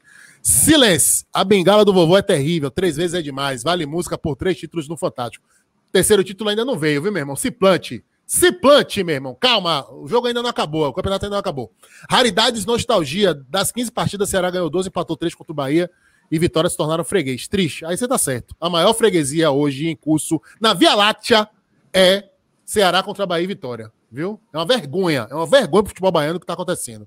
Uma vergonha e parabéns para o futebol cearense que desbancou o futebol pernambucano, né, que disputava o protagonismo com o futebol baiano, e hoje é o principal futebol do Nordeste. Independentemente do Ceará ganhar um título ou não, são os times mais confiáveis, é o futebol né, que melhor representa a nossa é região. né? é, acabou, isso aí não é, é, indiscutível, acabou. Isso aí é. Não tem o que discutir. O Ceará hoje é uma. Futebol cearense hoje é o melhor futebol do Nordeste. Isso é indiscutível. Agora, quem vai ser campeão, eu não sei. É, Cristiano Caldeira, quero sua análise sobre Oscar Ruiz, velho. Tem salvação ainda, parceiro? Tem. Tem. O meu lado torcedor me dá muita vontade de falar um monte de coisa, mas eu não vou falar porque eu acho que ele tem que ter um pouco de paciência. Né? É, a verdade é que hoje ele jogou muito mal, entrou muito mal, mas também aquilo que a gente vem falando desde o começo, lá uma hora e 22 minutos. Né? Quem jogou bem hoje, né? É, vocês votaram em Nino, eu voto em Conte. E Nino deu um banho de cuia de canela. Então, não sei. É, foi um jogo muito estranho e acho que não dá para culpar ninguém hoje. Oscar hoje foi muito mal, mas não tem, tem que ter tempo, tem que dar tempo para o menino também, né? Eu acho que não pode marcar pelo, pela, pelo desvio da bola na barreira, ele não pode ser culpado por isso. Eu acho que o Emerson tem razão quando, quando fala da reação dele, mas, mas o jogo dele foi muito ruim, mas acho que ainda tem que esperar um pouco. Acho que não dá para crucificar o rapaz hoje, não. Não dá para crucificar ainda, ainda. E eu falei agora como, não como torcedor, tá? Falei só como uma pessoa que, como torcedor, acho que o torcedor tem razão de de estar tá chateado, mas acho que tem que esperar um pouco, tem que dar mais um pouco de tempo. Tá, vamos olhar para frente um pouquinho. Ivanzinho, três desfalques essenciais. O que fazer para é, substituir esses caras que estão fora, Luiz Otávio, Nino e Patrick? Compõe ali a espinha dorsal defensiva do Bahia, dificílima situação. E o jogo da Copa Sul-Americana contra o Independente. É a mesma estratégia de terça-feira passada, mesclar e botar a maioria do time reserva, ou por se tratar de adversário de outro patamar. Agora não é mais a galinha morta do grupo, agora é o time que vai disputar a liderança. O que fazer nesse jogo? Vai botar os titulares, porque né, vai pensar na Copa do Nordeste, vai perder a Copa do Nordeste, vai perder a Sul-Americana também. Se Emerson já achou a situação de dado difícil na expulsão de Luiz Otávio, imagine agora, Ivan Marques. Imagine agora, né? A gente só tem certeza que três vão jogar contra o Independente, né? Que é Luiz Otávio, Nino e Patrick. Esses três vão jogar. que não estão no jogo sábado, esses três com certeza estarão em campo. Eu acho que o Bahia perde metade do seu sistema defensivo. Se a gente considerar o goleiro no sistema, se for em campo, é mais do que a metade do, do, da sua força defensiva aí. São três jogadores. São desfalques importantes e Nino é um desfalque tanto defensivo quanto ofensivo né? principal válvula de escape do Bahia. É, eu gosto do futebol de Renan Guedes, acho que ele foi um bom, jogou bem contra o, o, o Guabirá. É, não sei se João Pedro, mesmo voltando é, durante a semana, eu não sei como é está a situação dele, mas acho que mesmo ele voltando, o Renan deve ser o titular na final. É, é um jogador que eu gosto, mas pode sentir aí essa, é, esse peso na final. Um jogador que eu acho que tem é, um pouco mais de, de cuidado com a bola ofensiva, talvez, do que Nino, que às vezes é muito impulsivo de cruzar logo a bola, de, de tentar chutar para o gol. Acho que Renan é um jogador um pouco mais calmo na hora da decisão, mesmo sendo sendo mais novo. É, Luiz Otávio deve jogar é, é, Juninho, não, não, sei se ele colocaria Lucas Fonseca pela questão da experiência, por, por já ter atuado com, com Conte, né? É, Lucas Fonseca não deve ter entrado hoje porque voltou de Covid também, porque o jogo era um jogo rápido, mas não sei, não acho que, que, que é certo que Juninho atue no sábado, no lugar de Luiz Otávio, não acho que é, que é algo certo. No lugar de Patrick, eu acho que aí, é, aí é, deve ser Lucas Araújo mesmo. Agora, contra o Independente, é uma decisão difícil. Imagino que ainda tem, teoricamente, o Campeonato Baiano na quarta-feira, e o Bahia entraria com o time de transição no jogo do Campeonato Baiano. Se o Bahia entrar com o time de transição contra o Independente, vai sobrar quem? Os reservas do transição, misturados com o sub-20. Ah, mas terça-feira. Terça mas terça-feira não foi o time de transição, foram reservas do profissional. Terça-feira Não, passada. com jogador, é, jogo com jogadores do time de transição. Outro, né? Um outro. É, tava ali no banco. Eu, é, é difícil. Eu, eu acho que eu, que eu entraria com o time com mesclaria, né? A gente já tem três titulares aí, eu acho que dava para entrar com mais alguns, com, com o Daniel, que saiu cedo hoje, com Rossi, né? É, com, talvez com o Matheus Bahia. Acho que dava para entrar com esses jogadores, poupar Conte, né? Dava para Teixeira atuar, poupar Tassiano, talvez que dá para ir com um time mesclado aí, com 70% a 80% do time, do time principal contra o Independente. Ferrete. Os três que não poderão jogar sábado, né? O Luiz Otávio, Patrick e Nino podem jogar contra o Independente, né? Então eles devem até, inclusive, jogar, né? Já que não vão estar tá no próximo jogo de sábado. Vai ser aí é uma semana bem difícil para o dado, né?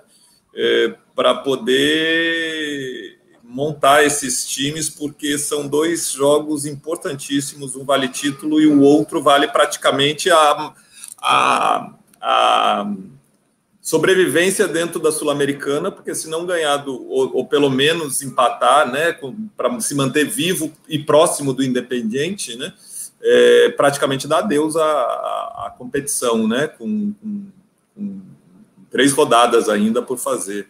Né? Então, ele vai ter que, de alguma forma, colocar o melhor que ele tiver contra o Independiente e, de alguma forma, botar né, o que sobrar, botar lá na final. Né? É uma situação. E aí, o grupo que, como você falou antes, né, Darino, falando de elenco, que faz falta, vai fazer falta nessa semana aí. E o jogo de quarta-feira também, pelo Baiano, é importante porque pode precisa confirmar a classificação para a semifinal, né? Então, contra um adversário que está brigando também para classificar. Semana difícil para o dado, viu? Ô Caldeira, você priorizaria, priorizaria uma competição ou você ia tentar as duas? As duas. As duas, porque ainda mais que a gente não sabe se vai como vai ser a final, né? E, e a Sul-Americana seria um seria um bom é um bom um bom fôlego para o resto do ano do Bahia se ele continuar, né? Então, eu tentaria os dois. Eu acho que não é o jogo é na terça, então seria sábado, terça e sábado, dentro do que, que estaria programado do, esses jogos entre semana. Então, não tem viagem, então não vejo, não tem a viagem para o próximo jogo, então não vejo por que poupar não. Eu entraria com todo mundo para terça-feira. Time de transição não na quarta para o baiano, mas eu, eu não priorizaria nenhuma não. Eu iria com força para os dois. Ferrete. Se perder ponto para o Independente aqui, desculpe, Dada, se perder ponto para o Independente aqui, é adeus sul-americano, né? Não vai recuperar lá, acho muito difícil. Vou dar o time para terça-feira que eu entraria. Pode é ser? isso. É. É que eu queria saber é. o seu e de Ferrete. Eu entraria com Teixeira, Nino, é, Lucas Fonseca, Luiz Otávio e Matheus Bahia. Patrick, é, Patrick Galdesani e Daniel. Rossi, Tony Anderson e Alisson. Eu acho que é o que dá para entrar. A não ser que se Michael, se Michael Douglas for, for tiver sido inscrito na Sul-Americana, talvez eu colocaria Michael no lugar de Alisson, porque eu acho, pelo que eu vi de Michael Douglas, um, um jogador mais capaz. Então você, você priorizaria a Copa do Nordeste? Não, aí eu tô dividindo, porque eu tô escalando o Daniel, que é titular, tô escalando Ele tá tirando o Rodriguinho e Gilberto. Gilberto. Tô tirando o Rodriguinho, Gilberto e Tassiano. Tirando o Rodriguinho, Gilberto e Tassiano. Cê, mas tá aí é desgaste também. Mas é desgaste físico também. Não é só questão técnica, né? É, no caso Tassiano, eu acho que, que, que, precisa dar um descanso no jogo de terça, talvez. Que é por causa do desgaste mesmo, né? E talvez é, eu mudaria né, nesse time do Ivan. O, o Lucas Fonseca tá vindo de Covid, né?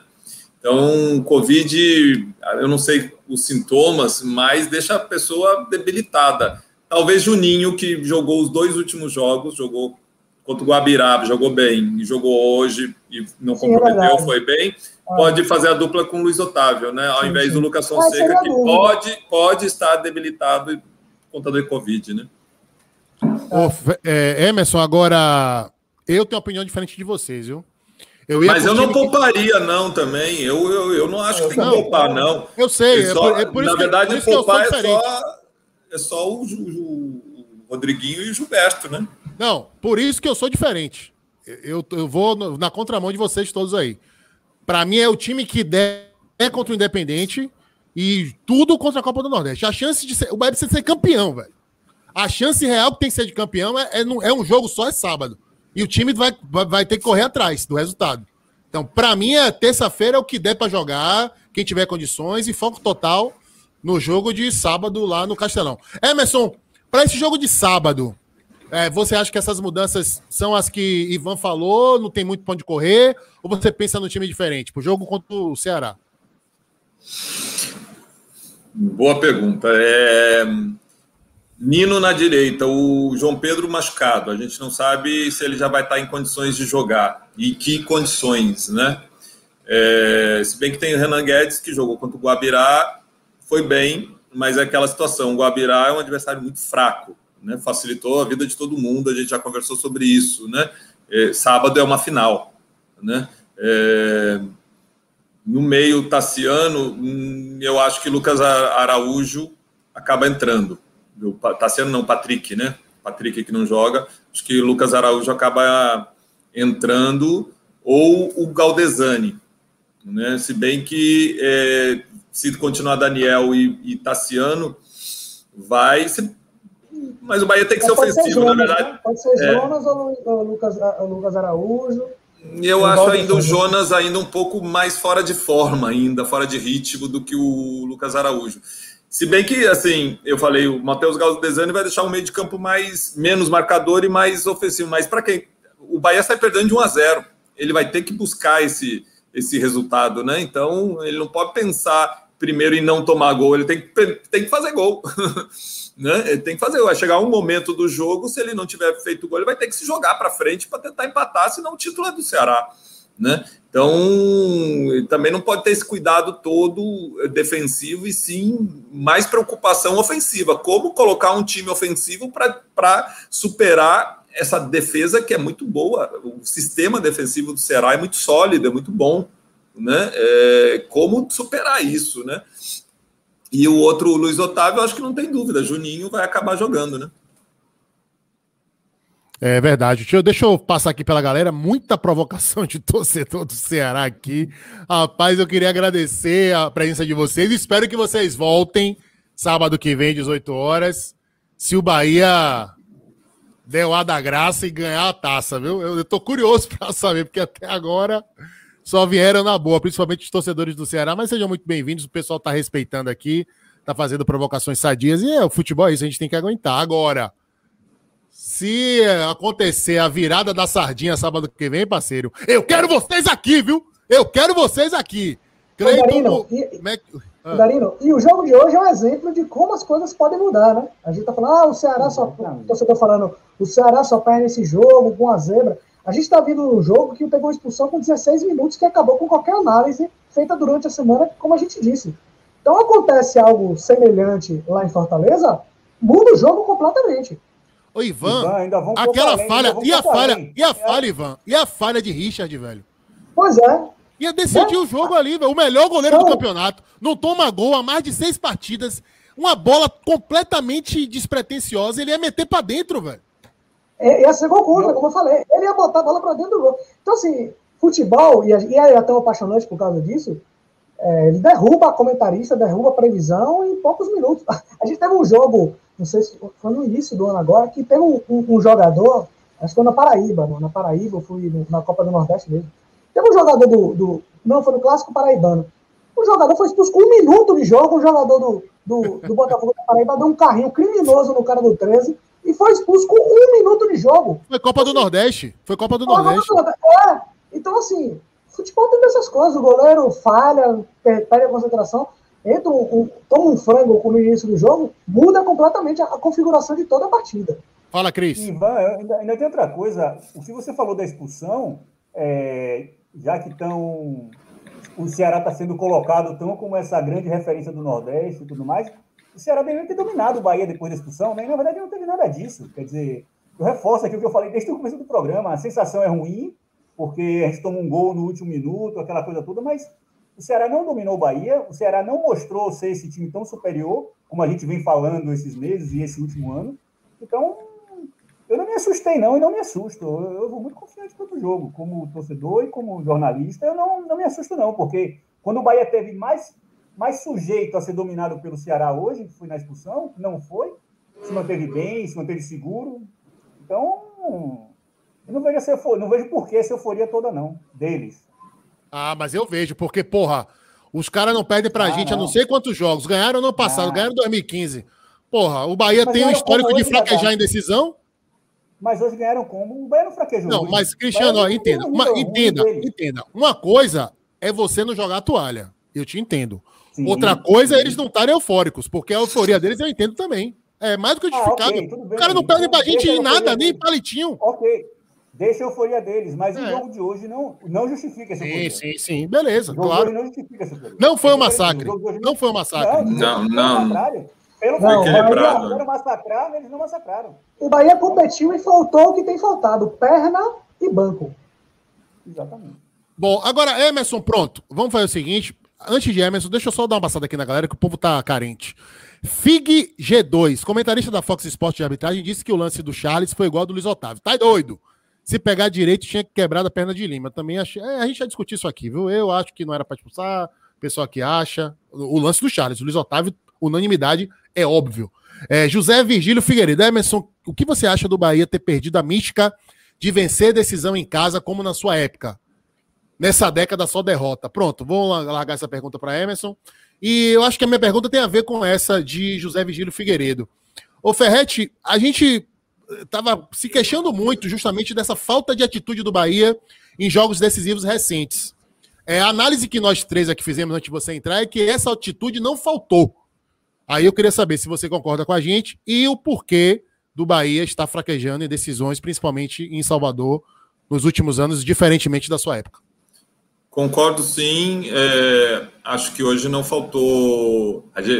É diferente você ser apático, sem vibração, sem luta, como foi ano passado nas finais e em muitos jogos do Campeonato Brasileiro, né? Um time apagado, sem vida. Hoje né? faltou bola, né, Emerson? Hoje faltou hoje, bola. Hoje não faltou isso. Hoje não faltou marcação, não faltou empenho, né? Você, você pode fazer um péssimo jogo tecnicamente, mas pode estar tá ali ligado, empenhado, correndo, né? São coisas diferentes. Eu acho que hoje não faltou empenho, não foi um time sem vibração, apagado, nada próximo do que a gente viu ano passado. Né? Isso já é ponto, mas foi insuficiente. Né? Faltou bola, né?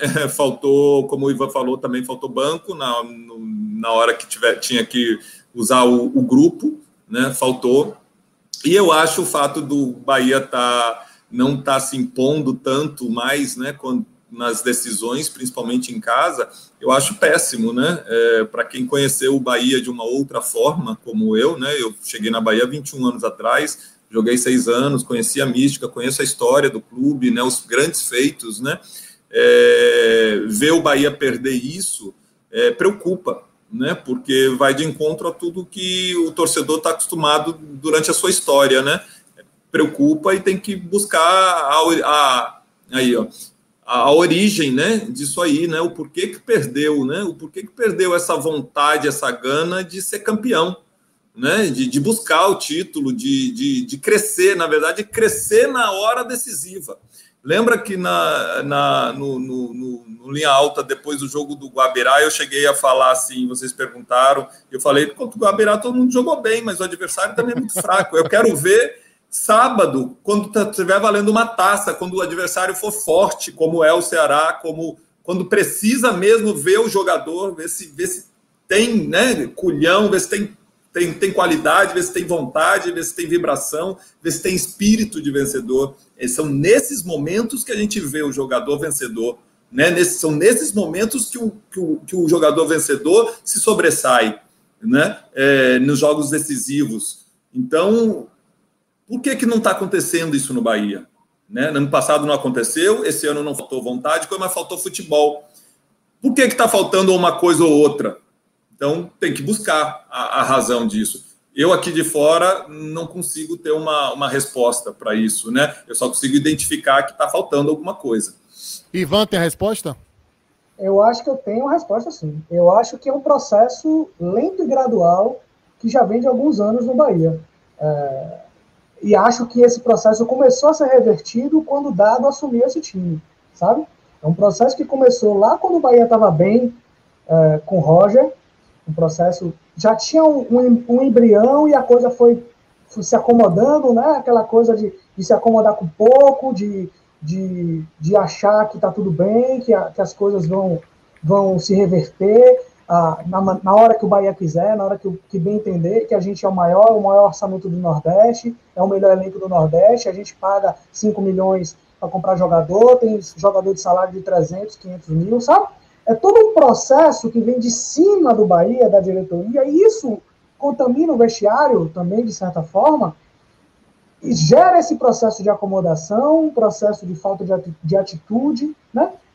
Isso não acontece de uma hora para outra, assim também como não é desfeito de uma hora para outra. Eu acho que o Bahia deu o, o, o pontapé para mudar essa realidade quando tirou, não renovou com ninguém, tirou boa parte do seu elenco, trouxe jogadores novos, trouxe um técnico que valoriza, que deu chance para a base, tudo aquilo que a gente já, já, já comentou sobre essa, mudu essa mudança de postura que aconteceu no jogo contra o Fortaleza, agora também não vai mudar de uma hora para outra. E, e é possível, sim, que numa final ainda tenha aquele resquício de acomodação em alguns jogadores, aquele resquício de, de medo de, de ganhar, né? O, o, como diria o filósofo Vanderlei Luxemburgo, o medo de, de, de perder, tirar a vontade de ganhar, né? Então ainda pode ter um resquício disso aí, pode ser que isso aconteça é, no sábado também. Mas o que eu enxergo é que já existe um processo em andamento, já dando resultado, de desfazer esse péssimo comportamento, esse péssima postura, essa falta de atitude que a gente viu o Bahia, principalmente no segundo semestre de 2019 e no ano de 2020. Caldeira. Eu acho que aí o que o Ivanzinho está falando é importante a gente ver, a ver e defender a permanência de dado, né? Se ele, é, se ele foi tão importante, se ele é tão importante nesse processo, vindo depois de Roger e Mano Menezes, que a gente sabe como eles contribuíram para essa apatia e para essa esse, esse, essa postura sonolenta do time, acho que tem que se pensar muito nessa, na posição de dado também como o responsável por essa mudança. Né? Se ele efetivamente é o responsável por isso, tem que ter paciência. Se o processo é lento, tem que ter paciência com ele. Né? Que ele assumiu o Bahia numa posição extremamente delicada, recuperou o Bahia de uma situação que seria vergonhosa, que seria o rebaixamento do ano passado, e concordo com o Ivanzinho, pouco a pouco ele vai resgatando isso que o Bahia tinha antes. Agora, eu acho também que não pode demorar muito, né? Porque já são muitas derrotas dentro de casa e o, torcedor não vai aguentar muito tempo, né? Então, a gente tem que ter paciência, eu concordo com o Ivanzinho, mas a gente sabe que a paciência do torcedor, ela é... é. E eu, eu, eu, lembro aqui uma coisa que Roger falava, e que aí acho que Emerson tem até como, como dizer melhor do que eu, que, por exemplo, Roger tinha aquela questão da hierarquia, né? E aquela questão da hierarquia, isso é péssimo pro grupo, pro grupo. Você achar, o jogador achar que tem cadeira cativa no time, sabe? Que vai entrar um jogador reserva no lugar dele, vai atuar bem e o cara não vai se manter na equipe porque existe uma hierarquia dentro do grupo. Na minha visão, isso é, isso é péssimo. quando você tem um elenco, sabe? Um grupo de jogadores. Você não está você tá contribuindo negativamente para um, um, um grupo. Ó, eu concordo basicamente com todo mundo, mas assim, eu tenho só algumas observações a fazer. Primeiro, eu quero cobrar de Emerson Ferretti foco na live, porque ele tá ali organizando o esquema dele, porque toda hora ele vira aqui de lado, ó, e fica dando risada. Ele tá organizando aqui o sábado é, à noite é dele. É. é. então, Emerson, Emerson, aqui é foco, viu, irmão? Aqui é trabalho, parceiro. Não, e era trabalho mesmo, era respondendo questões sobre o jogo. Não, tudo bem, tô brincando com você. Mas assim, sobre essa apatia do Bahia em decisões, eu acho que a esfera, viu, Ivan? É, a responsabilidade vem de uma esfera superior. Eu acho que vem da diretoria. É, eu, eu, fiquei falei, abismado. Eu falei isso, começa de cima. Eu falei isso. Tudo bem. Cima, eu fiquei. Eu entendo. É isso. Eu fiquei abismado. Abismado mesmo, revoltado. Depois da final de 2018, quando o Belintani deu entrevista coletiva é, dizendo que, justificando a derrota para o Sampaio Correia, dizendo que o Bahia não jogou contra ninguém. Porra! O Sampaio Correia estava na zona de rebaixamento da Série B daquele ano e acabou rebaixado para a Série C. O Bahia tinha obrigação de ganhar do Sampaio Correia. Não ganhou, claro, porque é do jogo, é futebol. Vem a, público para dizer o seguinte: eu estou envergonhado e peço desculpa para a torcida. E não querer justificar. O que eu sinto, Ivan, que, de, que, que, que talvez falte, faltasse Aliás, eu acho que faltava mesmo, tanto é que eles reconheceram e mudaram a dinâmica da gestão de futebol. Falta um pouquinho dessa diretoria da cultura da arquibancada. É uma galera sem vivência no futebol. É uma galera que talvez não tenha noção do que é, do, do, do que está em jogo no campo de futebol. O Bahia não pode enfrentar o Sampaio Correia e perder uma final diante de 45 mil tricolores na Fonte Nova e achar que é do jogo que acontece. Entendeu? Então, assim, eu acho que aquilo ali deixou muito nítido que é, é, essa diretoria é, é, veio um pessoal muito qualificado, mas um pessoal com a visão empresarial. Tipo assim, olha, eu vou bater os, as metas de balanço, eu vou reestruturar o clube profissionalmente, eu vou reposicionar a imagem institucional e em campo vai ser o que Deus quiser, porque eu vou fazer tudo que, que eu posso para reforçar o time e as coisas vão acontecerem. E assim, sabe? Enquanto tiver todo mundo ali cumprindo o seu horário, batendo o seu ponto, é, entendeu? Fazendo as coisas certinhas, tudo bem. Então, assim, isso gerou, de certa forma, para o vestiário, um clima de, de acomodação. Isso ficou muito nítido também na relação de permissividade da direção com os jogadores. Pô, ano passado, no lançamento do sócio digital, Belintani bateu baba com os caras. Jogou rachão. Você lembra, você lembra que o Fernandão falou no final de 2019? O Bahia ah. tinha feito aquele primeiro turno ótimo, né? Quarta de final da Copa do Brasil, fez um, um, um segundo turno de rebaixado e aí, uhum. quando termina o ano, a torcida do Bahia é completamente frustrada, porque o time tinha capacidade de ir para a Libertadores e o Fernando termina dizendo que o Bahia fez um puta ano, sabe? Mas é que tá, Ivan. Então, assim, ó, é, é, é, a gestão de planilha. E faltava ambição esportiva ao Bahia.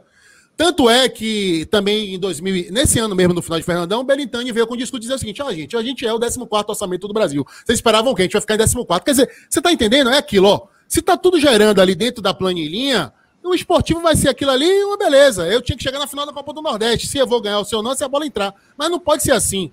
Você tem que cobrar uma postura diferente. O Bahia tem o 14 orçamento, a gente tem que cobrar um, um, desempenho maior, porque o Bahia, porra. Entendeu? Então, assim, eu acho, eu acho o seguinte: eu acho que essa postura de acomodação começa a mudar e ele começa a ver que tá errado o Belintani quando ele mexe na diretoria de futebol. Ele finalmente acorda e manda Serra embora e reformula o departamento. E aí eu concordo com você, Ivan. Essa mudança não faz ser do dia para a noite, porque tem vários remanescentes da cultura defasada, né?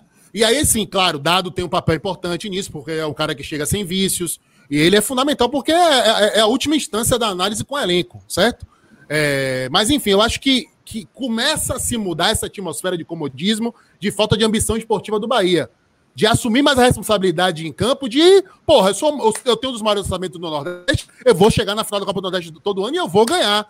Eu tenho o 14 orçamento do brasileiro, mas eu quero ir para a Libertadores beliscar, classificam Mas 8, se o brasileiro 9. se abrir para mim, se o brasileiro se abrir, Exatamente. Ser eu tenho que ser. Né? Eu tenho que ser. A própria, a própria, olha, acomodado. Isso, a própria escalação do time titular no primeiro jogo da Sul-Americana já é evidência disso. Eu não vou abrir mão da Sul-Americana eu vou cair para dentro da Sul-Americana também. Então, assim, eu acho que o Beto começa a superar essa gestão de falta de ambição esportiva é, e que os reflexos estão surgindo. Agora, o time não vai mudar da água para o vinho né, de um dia para a noite, de uma cultura estabelecida nos últimos três anos, a partir dessa gestão vou, de Belintani. Vou aproveitar, Cristiano, que está em Barcelona, para citar um autor de Barcelona e que é muito celebrado, e que é um cara que, hoje em dia trabalha no Manchester City, que é Ferran Soriano, com o livro A Bola Não Entra Por Acaso. E eu acho que a diretoria do Bahia deve ter lido esse livro e entendeu errado. né? Porque ele tem essa coisa da bola não entra por acaso, então vamos fazer tudo para. Não é, não é só, é como você falou, não é só empresarial. E uma vez eu citei no Twitter, lá quando o Bahia estava em crise, que o Bahia parecia um time do Horto Florestal querendo jogar o campeonato na boca do Rio, sabe? E, aí, e hoje em dia, aí, eu falei, jogo, no jogo contra o Fortaleza, o Bahia parecia o time da boca do Rio, sabe? Parecia um time da boca do Rio jogando o campeonato da boca do Rio, um time que sabia onde, onde, onde estava, né? E, e antes não, o Bahia parecia, o Bahia parecia que, que, a, que o futebol não era atividade fim do Bahia. A atividade fim era fechar as contas. Fechar as contas é importante, é super importante, é fundamental, é fundamental ter responsabilidade.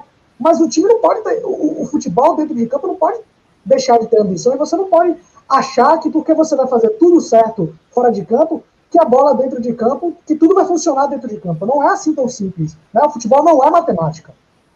Eu acho Emerson, a ameaça do rebaixamento ah. no passado foi um. A ameaça do rebaixamento no passado talvez tenha sido esse ponto de virada desse pensamento deles. Eu acho que eles. Do, foi o doente terminal que mudou na UTI, né? É, o Bahia foi para o UTI o doente terminal que saiu da UTI exatamente. e percebeu a besteira que estava fazendo. Exatamente. Todo esse discurso, toda essa, essa preocupação fora de campo, vendo que o campo não estava funcionando ali, ia ser a grande tragédia, né? Eu acho que aí foi. Eles acordaram ali, a diretoria acordou ali para para buscar uma, uma virada nessa atitude. É, até porque a queda ali, né? O fracasso é. esportivo não ia ser só a, a, o, o, Não, financeiro também, né? Exatamente, não ia ser só o constrangimento de ter que dar satisfação para o torcedor. Eram 63 milhões de reais a menos. A né? menos. Aí a planilhinha começa a ficar no vermelho. Aí Ia Emerson... ser o fracasso empresa, empresarial também, também. financeiro. Né? Exatamente, né? exatamente. E aqui, gente, a gente não está pregando que o Bahia tem que ser negligente com as contas, tem que jogar tudo. Não, mas assim, as coisas têm que estar tá em, em, em, em, consonância, né? é. né? Tem que estar tá em sintonia. Né? Ô, Emerson, não pode se esquecer que é um time de futebol, né? não pode esquecer que é um clube de futebol, que o futebol Lógico. é a atividade fim do clube. Lógico. Não, né? a gente está falando de orçamento e o Bahia tem o maior orçamento do Nordeste, e a gente tem que ganhar os campeonatos do Nordeste. É. é verdade, pela, por essa lógica, né? Se 14 tem que ficar em 14, ele é o maior orçamento do Nordeste. Orçamento, exatamente. Se bem que, é, assim, vamos, vamos tentar fazer um recorte também. É, eu concordo com tudo que vocês falaram, mas, assim, um recorte histórico. Em, nas últimas sete competições, chegou à final cinco vezes. Né?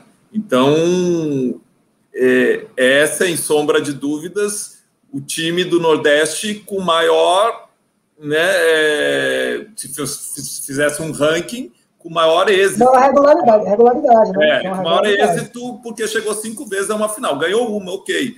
Mas ele tem feito o papel dele regionalmente, chegando às finais. Talvez para ser mais coerente com o tamanho do Bahia, poderia ter um ou dois títulos a mais, né? Estaria mais coerente. Talvez isso que o torcedor também não perdoe. Agora, Emerson, peraí, é, re recapitule aí, Emerson, só os dados, por favor, de finais que você falou. Como é, são quantos finais? Quantos... De 2015 para cá, são sete finais. O Bahia teve em cinco. Cinco, né? Com essa de hoje. É. De agora. Então, das quatro, perdeu três. Já perdeu três. É isso que incomoda. É, é a terceira. Das três, tá perdeu chegando. uma Sampaio Correia Darino tá chegando. Mas o Bahia vê, não é o time vê. só de chegar, Emerson. Mas o Bahia não é o time só de chegar, pô. Exatamente, chega na hora da final, que quando tradicionalmente, historicamente, é um time que cresce, e o Bahia não tem crescido nos momentos, né? Mas tem feito o, o, o papel dele. Você vê que outros times né, não têm chegado. O esporte, que é um time também com uma tradição grande, com que rivalizou bom tempo, já chegou a ser o maior né, do Nordeste, rivalizando com Bahia. Vê, pega aí, 2014 foi campeão, depois decidiu em 2018 com Bahia e nada mais. Né? Então, você vê que o Bahia ainda está na frente. O problema é que nos momentos decisivos, o Bahia, ao invés de crescer, como sempre aconteceu na sua história, está se apequenando. O problema é, que é o seguinte: o Bahia está se, o Bahia tá se estigmatizando como o time da derrapada não na reta final, né? Da brochada na reta final. Chega, mas não leva, né? É, fala, fala, fala, Caldeira. Não, esse exemplo de Emerson ele é muito bom. Mostra como, como deveria ser a hegemonia do Bahia no futebol do Nordeste nessa década. Né? Como deveria ter sido. É, só o fato de chegar em todas a hegemonia do Bahia está tá desenhada. Só falta o chute pro gol, né? Só falta. É, mas não é pouco, né? Para virar essa chave aí. Só fazendo a comparação, só fazendo a comparação do que passa aqui com, com o Barcelona, é, o que você fala, Dada, o Bahia não pode perder, o Bahia não pode. É um pouco do que os torcedores daqui falam de Messi, né? Que o Barcelona ganhou muito pouco título na era Messi. Os torcedores daqui queriam ter ganhado muito mais e achavam que deveriam ter ganhado muito oh, mais. Imagina se tivesse ganhado muito, né? É, mas, não, mas eles acham que ganharam pouco. Os torcedores daqui do Barcelona acham que deveriam ter ganhado muito mais Champions, por exemplo, do que ganharam na era Messi. Em 20 anos de Messi, quase aqui 16 anos, ganharam quatro Champions. Acham pouco. Porque eles, deveriam, eles acham que deveriam ter ganhado muito mais.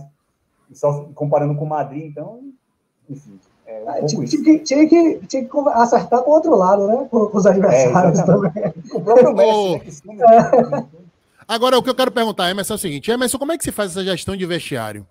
Porque eu, nos meus anos de assessor de imprensa, é, no Bahia, eu via muita cobrança de treinador, né? Principalmente.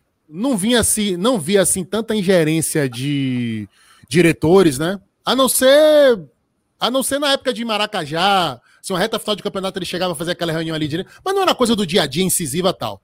Então, assim, eu via muito, eu via muito na sua época é, treinadores que tinham ascendência forte no vestiário, que eram importantes. Agora, eu via muito treinadores que passavam do ponto. Tem até um que, enfim, não vou dizer porque não quero me comprometer, o cara eu gosto. Mas assim, tem gente que às vezes passa do ponto. É tão enérgico que perde a razão, perde as estribeiras e fica estigmatizado no próprio vestiário.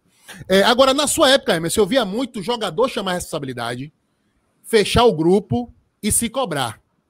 Certo? Eu queria saber de você isso. Como é que funciona a gestão de vestiário? Como é que você acha que, que, que deve funcionar essa, esse equilíbrio de responsabilidades entre direção, comissão técnica, jogadores? E é, compartilhar pra gente, com a gente também um pouquinho do que foi a sua época. Bom, na minha época, a gestão de vestiário sempre era feita pelo treinador né? Sempre, sempre o treinador era, era dado um poder ao treinador muito grande, né? Às vezes eu tenho até uma teoria, né? Porque eh, em muitos clubes o presidente, o vice-presidente de futebol, às vezes são pessoas que não são do futebol, mas são torcedores. Aí por as, muitos terem dinheiro, começam a ter uma, uma, uma influência política interna muito grande, começam a ganhar espaço, vai, vai, vira, vira presidente, vira vice-presidente de futebol, até porque é um cargo que dá notoriedade e visibilidade, vira vice-presidente, mas não entende do, do assunto, não tem o dia a dia, não é o dia a dia do futebol. O que, que acontece com, com presidentes, com diretoria assim? Eles contratam um treinador que tome conta e dão poder ao treinador. Contrata um Vanderlei Luxemburgo, por exemplo, que vai cuidar de tudo lá e vai dar as ordens e vai dar as linhas a seguir, né? É, para quem vai contratar, como que vai ser feito e tudo. E aí eles assim, ai que bom, tem alguém que vai comandar porque eu não entendo daquilo, pelo menos o treinador leva. Então era Menezes, né? É, sempre sempre davam um poder muito grande ao treinador. E aí o treinador que fazia essa gestão de vestiário toda, de jogadores, de tudo, a não ser que quando tinha um presidente tipo Maracajá. Maracajá não era dia a dia ali, mas nas, nos, nas horas necessárias ele agia, né? Ele fazia o trabalho todos de bastidores, quando tinha que ir lá ele dava, o, quando tinha que cobrar, fazer, ele ia, né? Daquele jeito dele, enfim. Mas muitos presidentes, muitas diretorias era dessa forma. Então você dá um, um, um, poder ao treinador muito grande. E o treinador é um funcionário como outro qualquer. Ele é o comandante ali do, do time de futebol, que se não tiver resultado, dois, três meses vai embora. E daqui a pouco o cara que estava comandando tudo foi embora. Aí tem que trazer um outro. Então não existe é, uma gestão de futebol. Não existia, né? Hoje em dia, os clubes já estão mais organizados, hoje já tem funções que cuidam dessa gestão de futebol.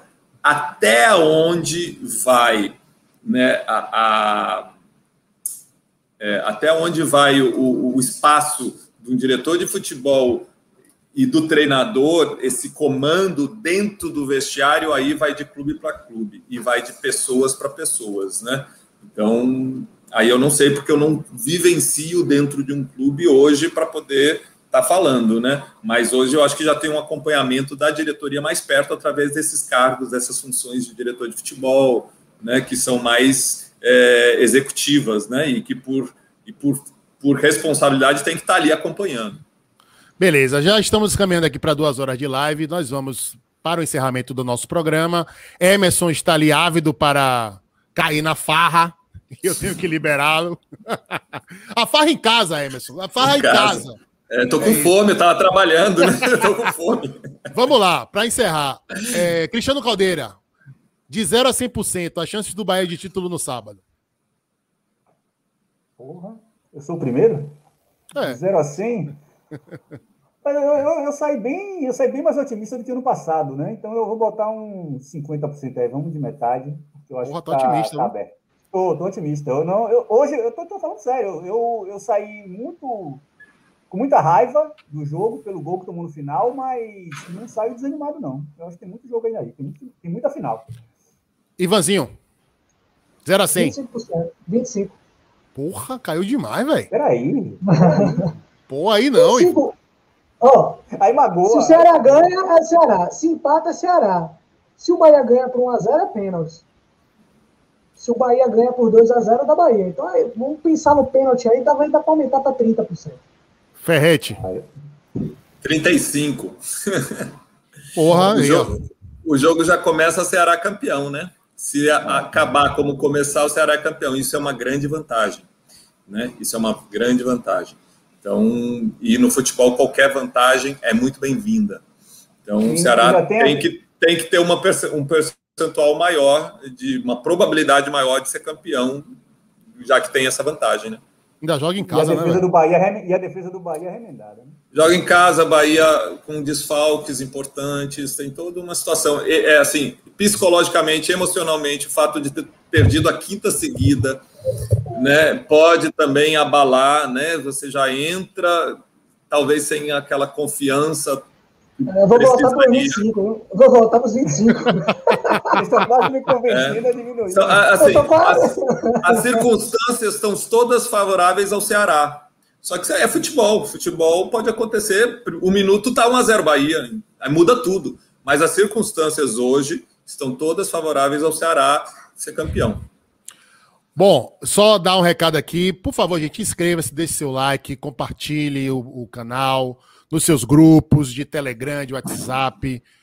Ative as notificações. Toda segunda-feira, às 8 horas, tem um Linha Alta Debate, que é uma mesa redonda comigo, com Emerson e com Gabriel Galo, tá? Que a gente fala sobre futebol de uma maneira um pouco fora do convencional tá? Você que não conhece ainda, vale a pena conferir. E tem, o, e tem o podcast, tem o podcast também, para quem quiser ouvir os anteriores, só ir lá no anchor.fm barra canal Linha Alta, ou nos, procurar no Spotify, procurar no Boa. Google Podcast, tá lá, e quem quiser lavar os pratos ou estender a roupa, como o nosso amigo estava hoje mais cedo no Xará. É agora aquilo, é agora aquilo ali, viu? Agora aquilo ali quebrou a gente, viu? É, desmonetizou a gente. Depois eu, te, eu falo com você. Aquilo ali não vai ser mais permitido, não.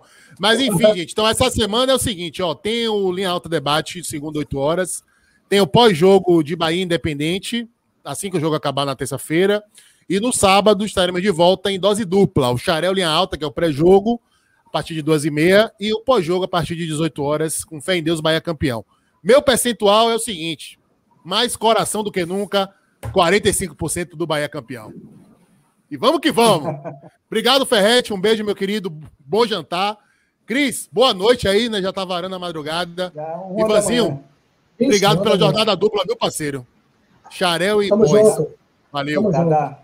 Beijo, valeu. Boa noite. Só uma sugestão para amanhã, só uma sugestão para amanhã antes de gente terminar, acho que é um tema que foi esse sorteio que o Bahia realizou, né? Então, hoje dos ingressos para o jogo Era esse tema que eu queria falar. Vocês querem falar disso? Vocês podem colocar amanhã no debate, que eu acho que é um tema bem importante esse sorteio. É, a gente falou sobre isso no pré-jogo e esquecemos de falar aqui, porque o jogo, enfim. Eu lembrei, mas, é, eu mas lembrei, mas para o debate, que eu acho que é um, que é um assunto Pronto. importante. Então, importante. Fechou. Um assunto legal. Beijo do gordo, boa noite. Obrigado a todos vocês que acompanharam o Alta até agora. Fui. Bora Bahia, tchau, tchau, por favor. Bora Bahia.